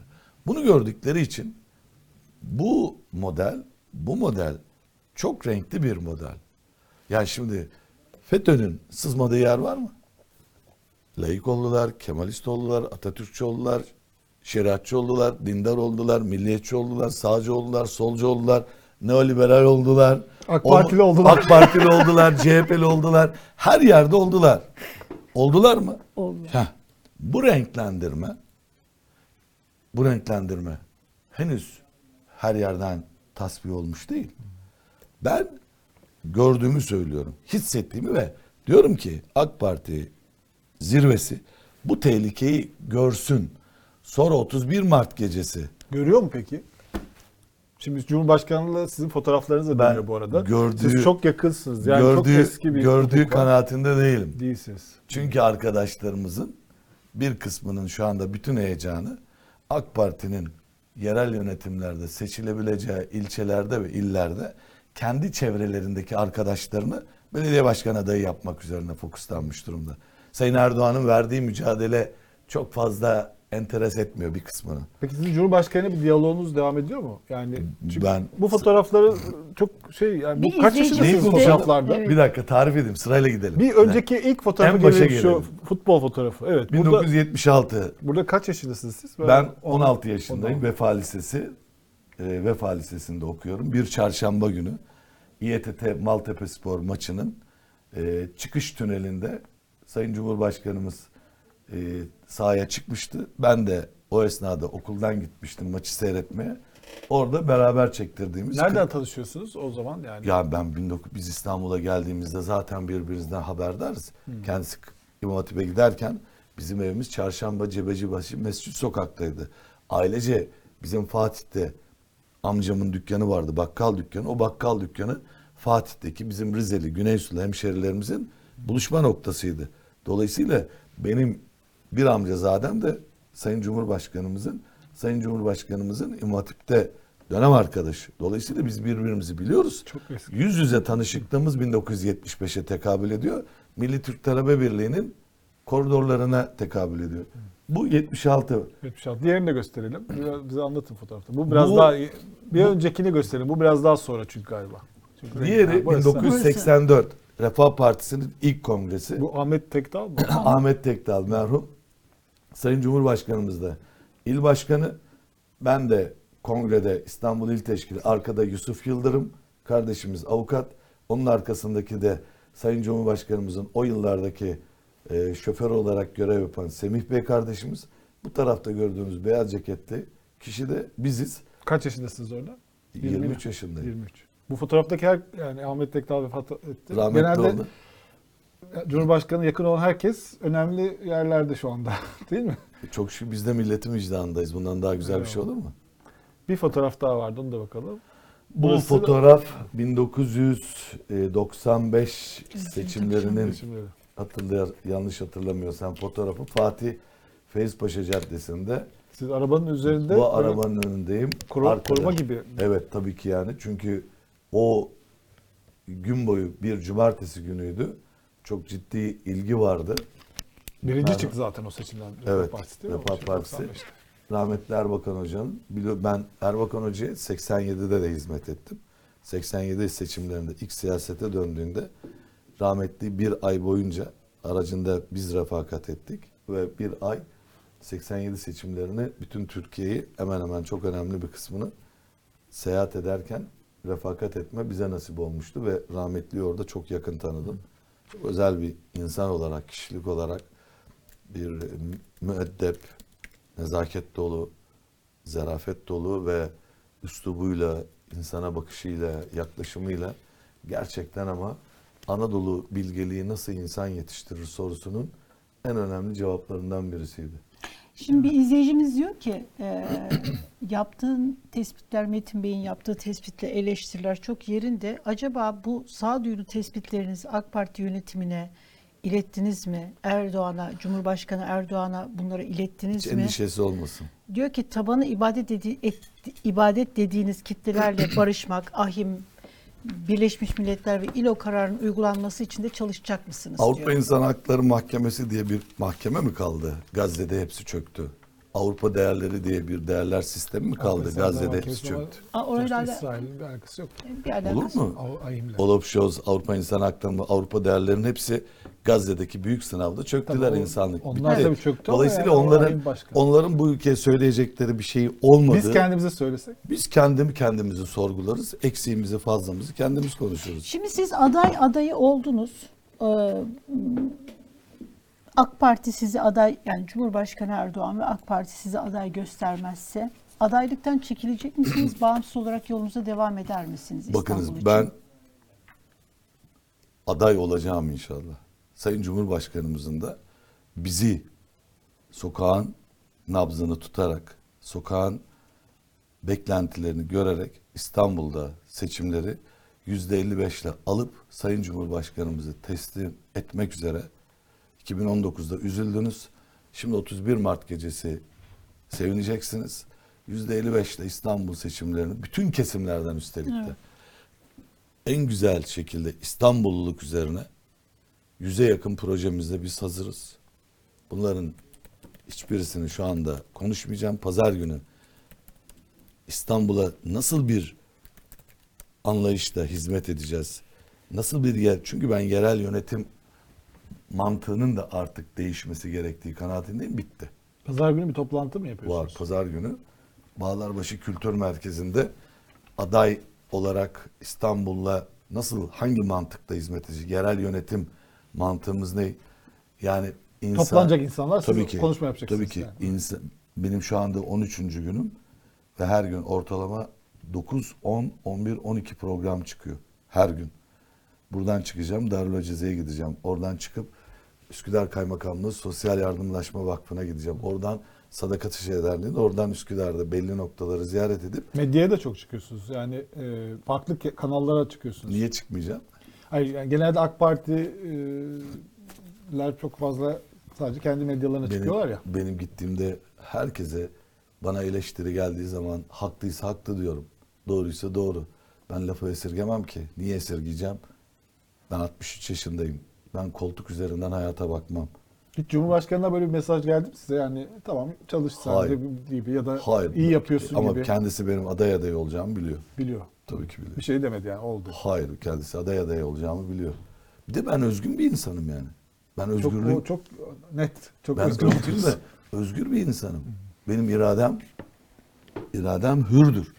Hür irademin sınırları ülkemdir, değerlerimdir, inancımdır. Bu topraklardır. Bu topraklar benim üç tane torunum var. Ben bu topraklarda öleceğim. Bizim gideceği bak Suriyelilerin gelecek bir yeri var. İsrail'de de 7 Ekim saldırısından sonra Yahudilerin bir kısmı nereye geldi? Buraya geldi. Herkesin gidecek bir Anadolu'su var. Ama Anadolu'nun gidecek bir tek yeri var. Anadolu. O zaman ben niçin doğruya doğru eğriye eğri diyeyim? Sokaktaki bu gençlerin ümitsizliğini, sokaktaki bu gençlerin kimi zaman kendilerini çaresiz hissetmelerini, sokaktaki bu kuşağın geleceğe bakışta güven endeksinin aşağı doğru aşağı doğru indiği bu süreçte ben keyif bağışlamak için birilerini mutlu etmek için konuşmam. Ayrıca da ben aday aday olmak benim en tabii hakkım. Hiç kusura bakmasınlar. Öyle bu iş Ankara'nın katlarında oturarak biz gelmedik. Ben 50 yıl diyorum. Ben 18 yaşında cezaeviyle tanıştım.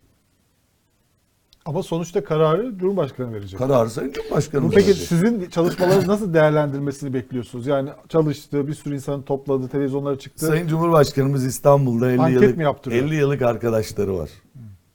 Yani Milli Görüş geleneğinden gelen, halen bağlantısı, iş adamı arkadaşları da var. AK Parti teşkilatının kuruluşunda sağduyusunu kaybetmemiş asil arkadaşları da var. Onlara sorsun. Onları sorsun yeter. Bir de İstanbul'un sokaklarına buyursunlar. Gençlere de sorsunlar. Alevi kardeşlerimize de sorsunlar. Doğu ve Güneydoğulu kardeşlerimize de sorsunlar. Hepsi Sayın Cumhurbaşkanımıza doğruyu söyler. Dolayısıyla bunları duyan ve işiten Sayın Cumhurbaşkanımızın Metin gel buraya adayımız sensin kardeşim olarak kolumuzu havaya kaldıracağına ben inanıyorum. Onun dışındaki bir başlığı da tartışmam. Ayrıca da biz mücadele adamıyız.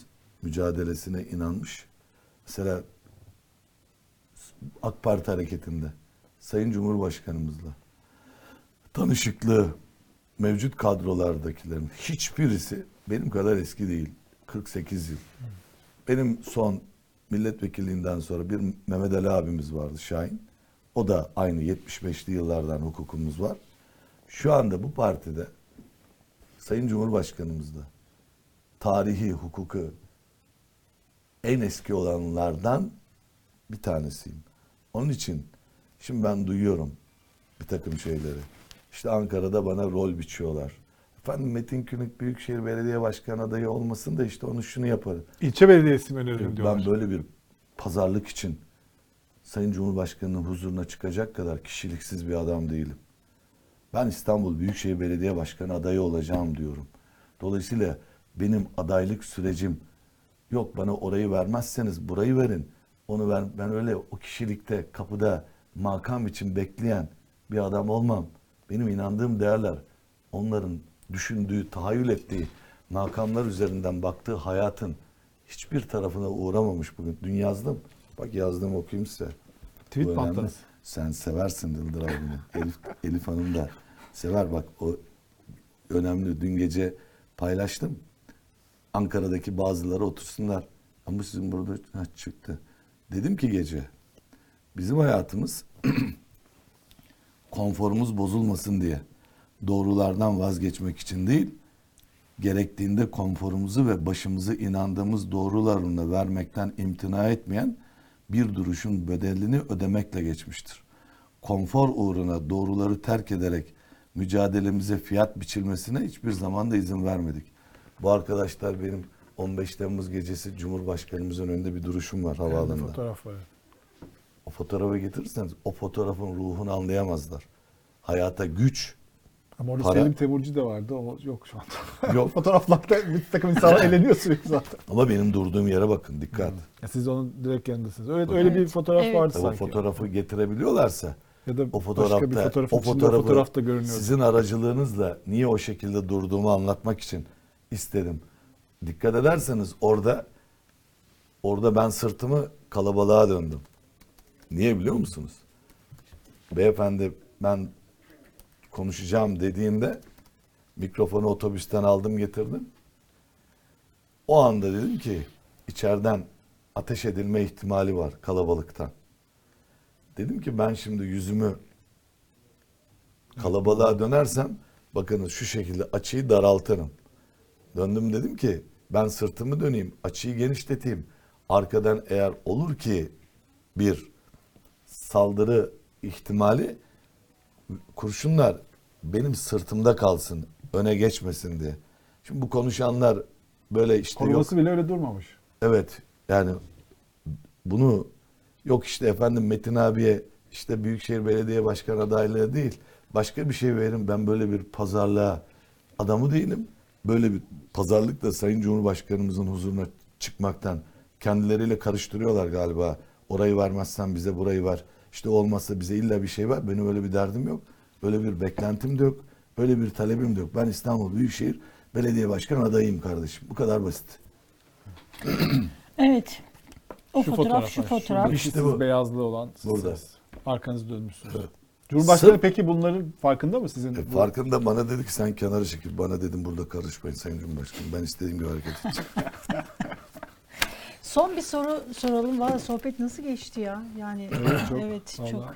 Bir şey soracağım. Siz e, Ali Diyanet İşleri Başkanı Ali Erbaş'la alakalı bunu arayıp aslında e, sormak da istiyordum size. Bir paylaşım yapmıştınız. bir tane değil. Üç hafta. Üç Eylül- hafta. e- Üç Eylül hafta Üç ayında. paylaşım hafta. yaptı. Ağustos'un üçünde başladı. Açıklama yaptı yani evet. değil mi? Yapmadı. Beni savcılığa verdi. Ha, savcılar verdi. Yani sorularıma cevap vermeyi tercih FETÖ etmek yerine FETÖ, PKK, FETÖ Diyanet, ağırlıklı. FETÖ, PKK alakası Efendim? var? Ne, o- orada da mı? Ee, rica etsem benim yazdığım soruları lütfen okur musunuz? Şimdi o sorulara üç tane Ulan. sorunuz var. üç tane değil. Yok hayır ben, benim açtığımda Eylül ayında attığınızda 3 soru var. Bunun alakalı diyorsunuz ki bir tane savcı yok mu? Gelsin sorsun bildiklerimi anlatacağım. Ben Ben, de, de. ben Evet. ben de. Ben Bir de. savcı aradı mı sizi? Şöyle aradı. Aradı mı? Diyanet İşleri Başkanlığı benim sorularıma son derece demokratik haktır. Anayasal haktır, bilmek hakkı. kibarca, naifçe sorular sordum. Evet. Hüküm vermedim. Hüküm Evet. ihdas etmedim. İtham Ama belge etmedim. var diyorsunuz E, elinde. İtham etmedim. Gerekçeleriyle beraber bakınız Nedir onlar? Ben tam takip etmedim o şeyi. Yani nedir elinizdeki şey? konu savcılığa intikal ettiği için bununla kifayet ediyorum. 55 sayfa ifade, 250 sayfada konuya dair aydınlatıcı, ön açıcı, kolaylaştırıcı bilgileri Cumhuriyet Savcımızın daveti üzerine gittim. Hakkımdaki suç duyurusuna cevabımı, ifadelerimi verdim. Konu yargıda. Sizin 55 sayfa siz mi iddialarınız üzerine savcılık hareketi geçmedi. Diyanetin İşte sizinle. başkanlığının suç duyurusu üzerine savcılık ifademi almak Evet. üzere davet etti. Aslında hani sizin iddialarınızı da araştırması için savcılık bir soruşturma başlatabilirmiş. Yani bekleyip göreceğiz. Ya ben çok merak ettiğim bir şey var. Sizin böyle bazen paylaşımlarınızı görüyorum. Bir o fotoğrafları gösterebilir miyiz? Sizin bir ofisinizin arka- tam Evet. arkanızda bir tablolar var. Hangisi harita mı? Harita mı? Yok. Şu- Mesela şu e, Bir getirir gösterelim misiniz? sonra diğerini gösterelim. Şimdi böyle bir tablo var arkada. Görünüyor mu? Arka, yani Evet. buradan tam orada Alper Erdoğan Hoca- var. Ha, şu. Şimdi iki Alperen- tane farklı bunlar şimdi. Şimdi o değişiyor bunlar. Yok şöyle. Bu ikisi ayrı foto resim. Onu önemli bir ressam arkadaşımız yapmıştı. Burada böyle Evet. Erdoğan var, Fatih Sultan Fat- Mehmet var, Alparslan, Aşağıda- Lebali, Fatih, Menderes Yavuz. var yerde. Atatürk, Özal, Menderes. Abdülhamit var. Şimdi bu 2007'lerde yapıldı. Yapıldı. Bir ressam arkadaşımız. Ben bu tabloyu Sayın Cumhurbaşkanımıza bir ev ziyaretinde, ailece ev ziyaretinde hediye ettim. Sizin arkada niye asılı? Geri mi verdi? Efendim Niye sizde? bana yapılmıştı tablo. Ha, size yapılmış. Bana Ha, yapılmıştı. siz Ben Cumhurbaşkanı hediye ettiniz. İkincisi- Sonra Cumhurbaşkanı size geri mi verdi? Yo vermedi. Tablo onda. Tam Ona- orijinali onda yani öyle mi? Orijinali onda kendisinde. Tamam. İkinci tabloydu. Bir tane daha var. İki tane. Bunlar farklı tablolar değil mi? Farklı. Farklı ha. İkincisi, Onu da gösterelim. İkinci ressam da ikinci ressam da Resim bu tablodan gösterelim. esinlenerek biraz daha Bu genişledi. tam görünmüyor ama orada da bir şeyler Evet, daha var. Hacı Bektaşi Veli'nin de olduğu. Özallar falan yok Evet galiba. var. Özal var mı? Var var tabii ki hiç. Silsile. Bir tek orada e, Hacı Bektaş Veli Hazretleri var. O tabloyu da devlette çok kritik yerlerde görev yapmış. Çok sevdiğim ve saydığım bir isme hediye ettim. Siz ettiniz. Benim arkam boş kaldı şu anda. Tablosuz kaldı. Arkamda sadece Misak-ı Milli tablosu var harita. Yunanlıların çıldırdığı bir tablo. Onu gördüler mi? Nasıl kıyamet koparıyorlar. Evet. Bu da Alper Ocaklar'ın eski il başkanı. Evet, onun resim kardeşimiz. aslında aldık fotoğrafı. Evet, Yani kardeşimizin de kim olduğunu bilinmesi açısından çok kıymetli bir insan o da. Sever sayarım. Ona denk gelmiş sizin Çok de. teşekkür ediyoruz Metin Biz Bey. teşekkür ederiz ya. Yine Güzel. bekleriz. Ben çağırırsanız gelirim. Vallahi biz sizi sık sık çağırırız o zaman. Ben Çok keyifli bir sohbet Niye, oldu. neden? Muhalif e, pa- siyasetçilerden daha eleştirel konuştunuz. Evet ya. Daha iyi konuştunuz hatta. ya mu- inanın muhalefet var Sizin gibi ya. muhalefet olsa Muhalif arkadaşların e, beceremiyorlar bu işi. yok hayır. Onların duvarları var. O bir şekilde özellikle tek parti şeflik dönemindeki metodolojiyi yaşamıyorlar. Solun da solun da bütün süreci sınıf üzerinden anlamlandıran ve e, dinle çatışma üzerinden kavrayan sol hareket de bir kısmı hariç belli bir kısmı aştı. Bu duvarı aşamıyor. Aşamadıkları için de konulara gerçekçilik odaklı bakmıyorlar. Yani e, bütün tanımlamaları sınıf üzerinden yapıyorlar. Dönüyorlar din karşıtlığı üzerinden yapıyorlar. Şimdi bu iki hattı aşamadığın zaman ellerinde avuçlarında kalan bir tek düşmanlık kalıyor. Ben hayata insan üzerinden bakıyorum ve gerçekçilik üzerinden bakıyorum. Ya bak ne dedim ben size? İsrail soykırım yapıyor. Biz İsrail'in soykırımıyla Gazze'deki mazlumları konuşurken öbür tarafta başka bir şey oluyor. Kimse ona bakmıyor ve o olan başka bir şeyin güç dengesi orada belirleyici. Şimdi benim vazifem sadece İsrail'in yaptığı soykırıma bakıp Çin'in olmadığı, Amerika'nın iki hattının Pentagon'un olmadığı, FETÖ'nün olmadığı, Avrupa'nın kendi içinde. Şimdi durduk yerde birisi bir şey söyledi hatırlıyor musunuz? Avrupa Birliği iç savaşa girebilir diye Avrupa. Niye söyledi bunu? Çünkü orada da hatlar yarılıyor. Bir protestan hat var, bir katolik hat var, bir Fed'in hattı var, bir Pentagon'un hattı var. Şimdi bunları bu insanlara Bitcoin'in yani Bitcoin'le kağıt paranın kavgasını görmeden mi bu işleri konuşacağız? Şimdi soldaki arkadaşlar gerçekçi değil. Gelebildikleri tek şey başörtülü genel başkan yardımcısı yapmak. Bu kadar. Olmuyor ki bunları. Bu anlamda CHP'nin kendini yenilemesi mümkün değil ki. Ama aynı problem bu tarafta da var. Şimdi ekranlarda arkadaşlar çıkıyor. Yani ciddi bir ekran kaosu var. Farkında mısınız? Biz İnsan- farkındayız da siz farkında mısınız? e, Farkında olduğum için söylüyorum işte. bir ekran kaosu var. Arkadaşlar karşılıklı iki kişi birbirleriyle. Aman Allah. Ya bu değil. Ekran bu değil. Bu tartışmalar yani şimdi biz bunların hepsini konuşuyoruz. 7500 lira emeklinin maaş alan emeklinin yarısına merhem oluyor mu? Ya da bursu annesinden babasından para gelmediği için burs peşinde koşan çocuğun yarasına merhem oluyor mu? İki tarafta üzülerek ifade ediyorum. Belli seviyede gerçekliği kaybetti. Yeter bu kadar. Çok teşekkür ediyoruz. teşekkür Çok sağ olun. Evet programımızın sonuna geldik. AK Parti eski milletvekili ve AK Parti İstanbul e, Büyükşehir Belediye Başkan aday adayı Metin Külünk'le konuştuk. Güzel bir programdı. Biz keyif aldık. Sizler açısından da keyifli olduğunu düşünüyorum. Yarın Yıldıray'la yine burada olacağız. Görüşünceye kadar Ama ben olmayacağım hepinize tabii yani. iyi bakın. Buyurun gelin vallahi yarın da gelin. Eyvallah. Sağ olun.